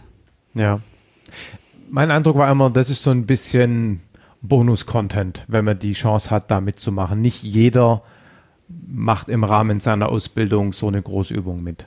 Also Fragezeichen. Also doch, also es ja, ist schon, schon? Ziel, okay. auch mehrfach, also das auch regelmäßig zu beüben, weil das ist ja auch eine gewisse Erfahrung oder Klar. auch ein gewisses Erfahrungslevel, was man eben halten muss. Und an sich ist es schon das äh, Ziel, dann die Leute, die, also Piloten, die ausgebildet sind, äh, auch in den Einheiten schnellstmöglich auch auf solche Übungen äh, und Kommandos zu bekommen, weil man dann eben, wie gesagt, ein neues Level, eine neue Qualität der Komplexität eben äh, sich erschließt oder halt macht. Mhm. Das muss man dann aber auch regelmäßig trainieren, damit man das eben auch er erhält. Ja wo wir gerade von sozusagen Recurrent Training geredet haben, hier nebenan ist die Waffenschule. Ähm, das ist ja so ein bisschen die, keine Ahnung, manchmal nennt man es PhD-Level, also quasi das, das High-End für die, keine Ahnung, Top Gun der Luftwaffe, um ein Schlagwort zu verwenden. Kein Protest. Okay. Wer geht da hin? Wann passiert sowas? Welche Rolle spielen die Graduates dann? Die Waffenschule der Luftwaffe ist die Ausbildungseinrichtung, die äh, die höchste Entwicklungsstufe der Ausbildung im taktischen Flugbetrieb sicherstellt. Ein Waffenlehrer äh, ist tatsächlich handverlesenes Personal, diejenigen, die sich überhaupt erstmal als geeignet erweisen, aufgrund ihrer taktischen Fähigkeiten, der gezeigten fliegerischen Leistung und der äh, Leistung als Führungsperson, mhm. ähm, einen so hochwertigen Lehrgang zu absolvieren, der auch wirklich nennenswerte Ressourcen kostet äh, und danach als Expertiseträger im höchsten Niveau in die fliegenden Kampfeinheiten zu gehen mhm. und dort die Ausbildung im taktischen Bereich voranzutreiben und Standards zu setzen und weiterzuentwickeln. Mhm gegebenenfalls auch neue Taktiken einzuführen oder zu entwickeln, gegebenenfalls Führung zu beraten in äh, quasi weiteren Vorgehensweisen, eben taktische, taktische Expertise einfach äh, in, in den kompletten Beurteilungs- der Lageprozess mit, äh, mit aufzunehmen. Mhm. Vielleicht auch über den Tellerrand des eigenen Luftfahrzeugs oder Waffengattung rauszugucken und vielleicht mal zu verstehen, wie zum Beispiel die Tornados funktionieren, um gemeinsam mit denen zu arbeiten, zum Beispiel. Das macht man auch schon auf anderen Ausbildungsleveln, okay. aber ja, auch das gehört dazu, vollumfänglich das komplette Spektrum natürlich dann in Erfahrung auch abzubilden. Ja. Und, und wie, wie viele Leute gehen dahin? Einstellige Zahlen pro Jahr. Ja. Okay, und wie viele Piloten hat die Luftwaffe? Ich habe da überhaupt keine Vorstellung. Also ich äh, weiß nicht so genau, wie man es beziffern soll, ja. wer jetzt dazugezählt werden soll. Ja. Also aktiv fliegen, wahrscheinlich eher viele Dutzend als wenige hundert, um den richtigen mhm. Maßstab zu treffen. Ja, ja, ja, ähm, ja, Aber es ist wohl eher eine geringe dreistellige Zahl, die mhm. äh, Eurofighter Flugbetrieb ja. durchführt. Genau, pro Jahr, also im Endeffekt kann man sagen, ähm, Waffenlehrerlehrgang so in etwa mit vier okay. ähm, Piloten, dass er durchgeführt wird. Okay. So jedes, jedes bis jedes zweite Jahr. Okay. Und das ist dann eine Mischung aus, also wahrscheinlich das eigentlich fliegerisch-handwerkliche ist dann da gar nicht mehr so das Thema, oder eigentlich gar nicht mehr. Doch. Sondern auch noch? Auch das. Auch das noch? Ja. Also okay. auch in der persönlichen Leistung muss man erstens beweisen, dass man das kann. Okay. Und zweitens ist es für die Glaubwürdigkeit als Ausbilder und als Führer auch erforderlich, dass man das zeigen mhm. kann, was ja. man anderen beibringen möchte und was man ihnen abverlangt. Mhm. Und man muss, weil wir ja vorhin auch über hier Seat in the Pants, also viel aus dem, aus dem Popo rausfliegen, ja. geredet haben. Als Waffenlehrer geht es dann eben wieder drum, dieses Gefühl sozusagen wieder zu übersetzen auf die Tafel mhm. und wieder auch genau zu in jeder Sekunde oder in jedem Moment eben herzuleiten, warum das jetzt genauso eingetroffen ist oder passieren kann, wie man das macht. Also im ja. Endeffekt auch wieder die, die Ableitung andersrum. Und deswegen muss man dann auch da wieder einen Schritt zurückgehen, um wieder quasi auch woanders reflektiert wieder ranzugehen. Ja. Genau. Und der Waffenlehrerlehrgang an sich ist eben nicht nur Eurofighter, sondern der ist eben äh, integriert auch Lufttransport, zum Beispiel A400M oder den Tornado oder auch ähm, die Intelligence-Sparte äh, äh, ja. oder Forward Air Controller. Also da, äh, der ist größer angelegt als nur der einzelne Eurofighter-Pilot. Okay. Ich habe noch ein paar kleinere Fragen, dann sind wir durch. Ähm, zum einen, bei diesen Übungsflügen habt ihr wahrscheinlich keine echten Waffen dabei. Stimmt. Sondern Dummies mit Suchköpfen, ums Zielen üben zu können. Korrekt. Das heißt, man kann sich nicht aus Versehen abschießen. Richtig. Außer mit der Bordkanone. Auch die ist im Übungsflugbetrieb nicht beladen. Leer. Okay. Man will aber vielleicht auch mal richtig schießen im Rahmen der Ausbildung. Tut man das auch?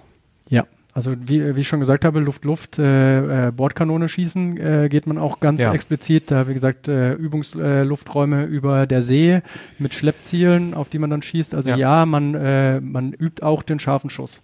Auch Raketen werden auch quasi im scharfen Schuss trainiert. Jeder? Es ist angedacht, dass jeder mal in den Genuss eines scharfen Schusses kommt und auch wenn man dann gegen äh, quasi äh, Luftboden trainiert, ist auch die, der Abwurf einer Bombe sozusagen beabsichtigt. Ich meine, wenn man hier zum Beispiel den Fighter Pilot Podcast hört, wo ja logischerweise die ganze Zeit Fighter Pilots irgendwas erzählen, da ist es immer die volle Sensation, oh, ich durfte eine XY abschießen, abwerfen. Also da kommt schon so raus, dass das nicht jeder tut. Also es tut nicht immer jeder, manche dafür öfters. Also es kommt immer darauf an, wann ist man, äh, also es sind ja auch immer Vorhaben, da müssen ja auch Lufträume organisiert ja, werden und und und. Und dann kommt es immer darauf an, ja. bin ich zu dieser Zeit auch in dem Verband? Habe ich das notwendige Ausbildungslevel, um das dann zu diesem Zeitpunkt auch äh, durchführen zu können? Dann, wie gesagt, gibt's in der Regel gibt's nicht äh, 40 Raketen, die dann verschossen werden, sondern ja, vielleicht genau. äh, weniger äh, und und und. Und somit gibt es äh, auch Personal, was äh, keinen Live-Schuss äh, getätigt hat, wobei es bei uns auf Eurofighter-Seite äh, auf jeden Fall Bordkanonenschießen auf jeden Fall dabei ja. ist und auch alles andere ist, wie gesagt, angedacht und ja. auch beabsichtigt und wie gesagt, dann gibt es einige, die da mehr, mehrere scharfe Schüsse gemacht haben und manche wenige, die noch keine hm. geschossen haben. Wie erkennt man denn, ob man erfolgreich war mit seinem Waffeneinsatz ohne scharfe Waffe? Also wie, wie wird das beurteilt, ob man trifft? Also im Simulator ist es eindeutig, da werden ja dann quasi die Waffen simuliert Klar. und man ja. sieht dann auch direkt den Effekt. Ich meinte schon. Genau, ja, da, ähm, hat, ich hatte vorhin auch schon mal gesagt, es wird ja zu jeder Zeit jeder Flugparameter aufgezeichnet äh, und auch jede Lage im Raum zueinander. Und dann kann ich schon sehr genau hingehen, was, äh, also wenn ich dann in die Analyse, in die Nachflugbesprechung gehe, was haben meine Sensorik zu dem Zeitpunkt der Waffenauslösung gesehen, mhm. wie waren die Fluglagen äh, zueinander und dann mit gewissen Wahrscheinlichkeiten und ja. auch Gegenmaßnahmen, die da betrachtet werden, einfach äh, feststellen, also eine gewisse Wahrscheinlichkeit ausrechnen, mit der die erfolgreich gewesen wäre oder nicht. Mhm. Und das übernehmen auch Computerprogramme. Okay. Mhm. Damit es objektiv ist, so halbwegs. Genau, ja. Ja.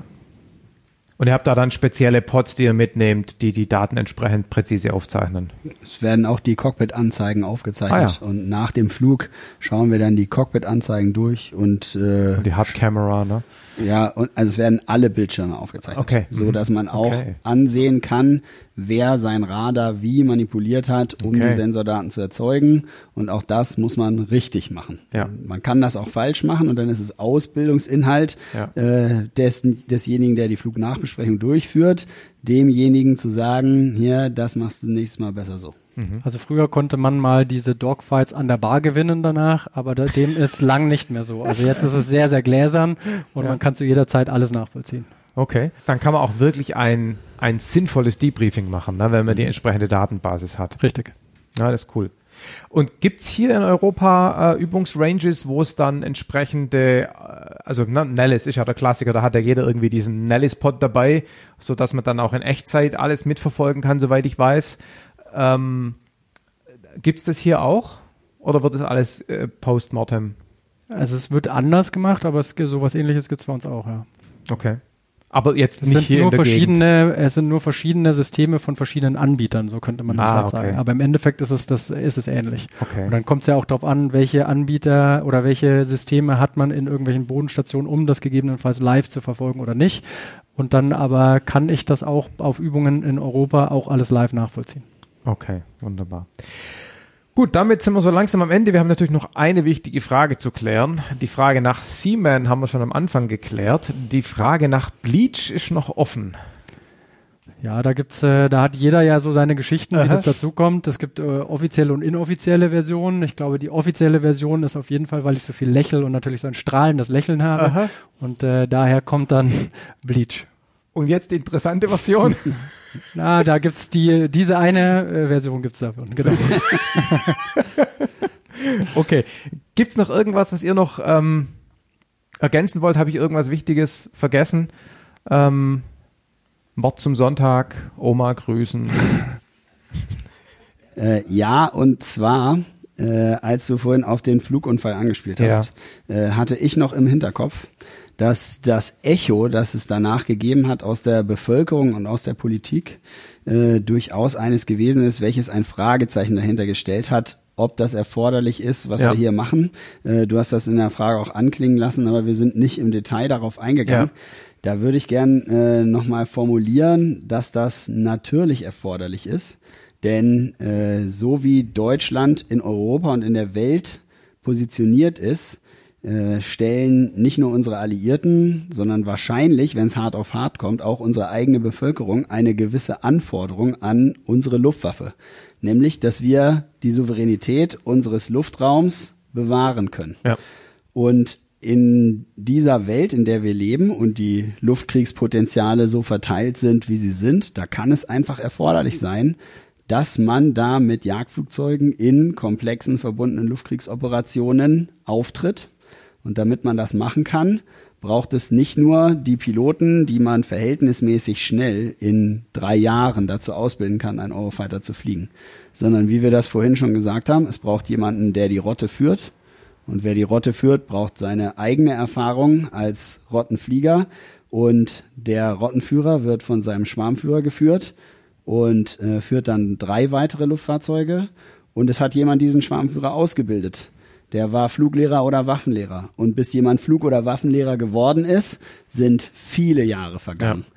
Und wenn wir jetzt entscheiden würden, es ist friedlich genug in Europa um uns herum, selbst wenn man nicht beachtet, was in der Ukraine äh, passiert ja. ist 2014, äh, dann ist es doch so, dass man äh, dann entscheiden könnte, ähm, wir fahren die Flugausbildung äh, für Luftkampf runter, äh, weil es ausreichend friedlich ist und entscheiden dann, die Ausbildung hochzufahren, wenn wir es wirklich brauchen. Aber um diese Flug- ja. und Waffenlehrer auszubilden, um den Übungsflugbetrieb in dieser Komplexität bereitstellen zu können, so dass wir danach eine ausreichend schlagkräftige Luftwaffe äh, einem potenziellen Gegner entgegenstellen können, ist so viel Zeit und Ressourcen erforderlich, dass das nicht möglich wäre, das in kurzer Zeit äh, bereitstellen zu können. Deswegen ja. ist es meiner Ansicht nach auf jeden Fall erforderlich, dass wir Flugbetrieb auch in dieser Intensität und Komplexität weiter durchführen, ähm, mit Szenarien, die einem in Deutschland im Alltag als weit hergeholt mhm. und bellizistisch vorkommen könnten,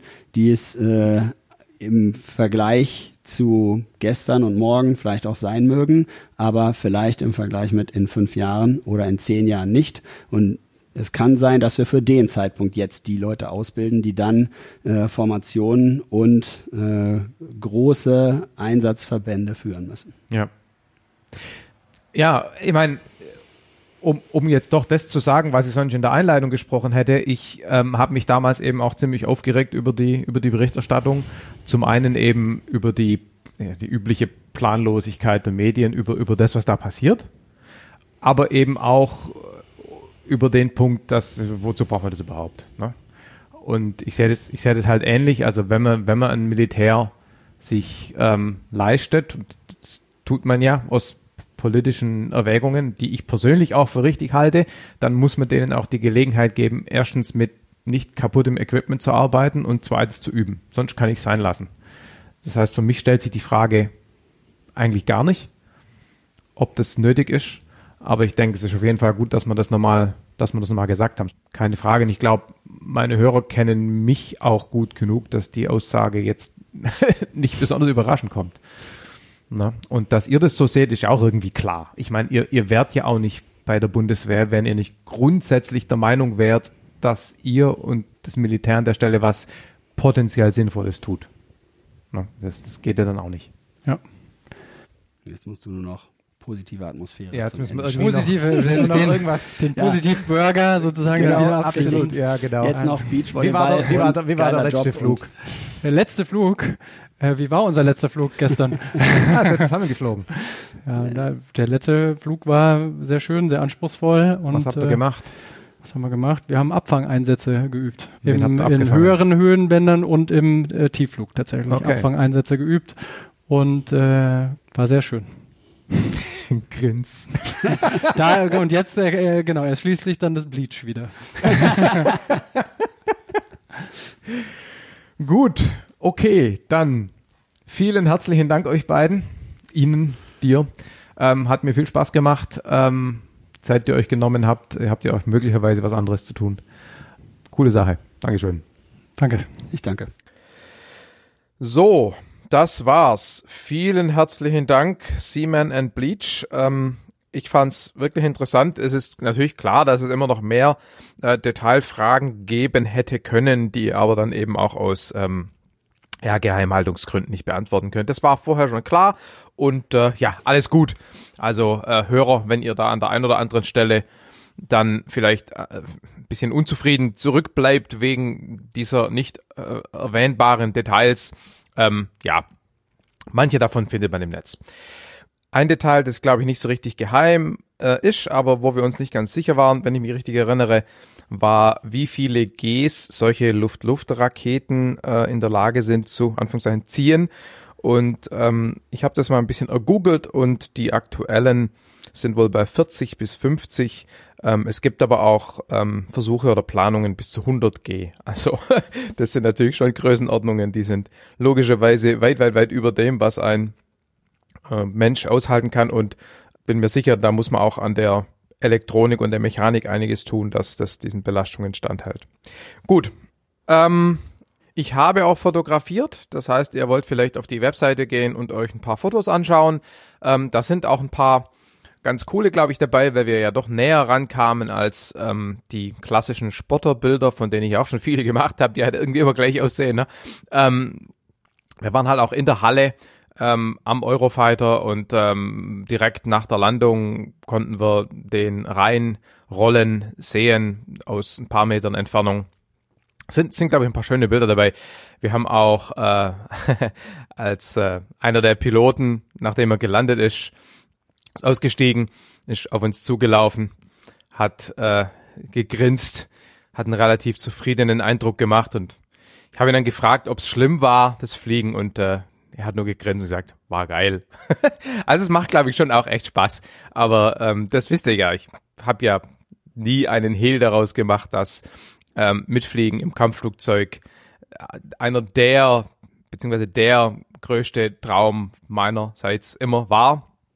Und ich hatte ja 2019 die Gelegenheit, bei den Thunderbirds in der F-16 mitzufliegen. Die Episode habt ihr hoffentlich alle gehört. Aber ähm, es ist schon immer wieder schön, auch dann andere Piloten, ja, grinsend und zufrieden mit dem Flug äh, zu sehen. Und man merkt schon, dass bei aller Ernsthaftigkeit, die das Thema ja hat, kam ja auch raus in der Episode, schon auch ein, glaube ich, gehöriger Spaßfaktor dabei ist an der Sache. Zumindest während des Übungsflugbetriebs.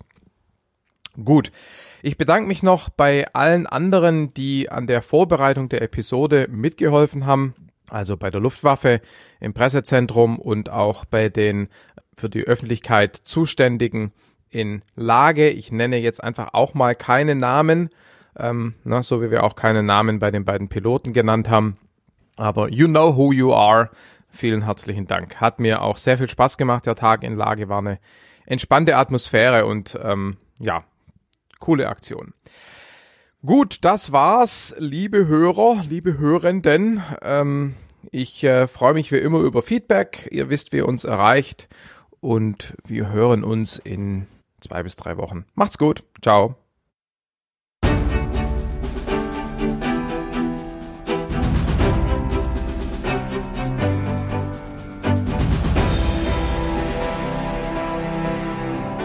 Omega Tau ist ein unabhängiger und nicht kommerzieller Podcast, produziert von Markus Völter und Nora Ludewig. Ihr findet uns im Netz unter omegataupodcast.net und auf Facebook, Google Plus und Twitter jeweils unter dem Namen Omega Tau Podcast. Wir freuen uns über euer Feedback. Dazu erreicht ihr uns entweder durch Kommentare zu den Episoden auf der Webseite, durch die sozialen Netzwerke oder per Mail unter feedback at omegataupodcast.net. Omega Tau ist lizenziert unter der Creative Commons Lizenz Namensnennung nicht kommerziell keine Bearbeitung 3.0. Ihr dürft die Episoden also beliebig weiterleiten, dürft sie aber nicht kommerziell verwenden und ihr dürft auch keine veränderten Versionen verbreiten. Zitate sind in Ordnung, gebt dann bitte die Quelle omegataupodcast.net an. Details zur Lizenz finden sich unter creativecommons.org. In diesem Sinne, bis bald!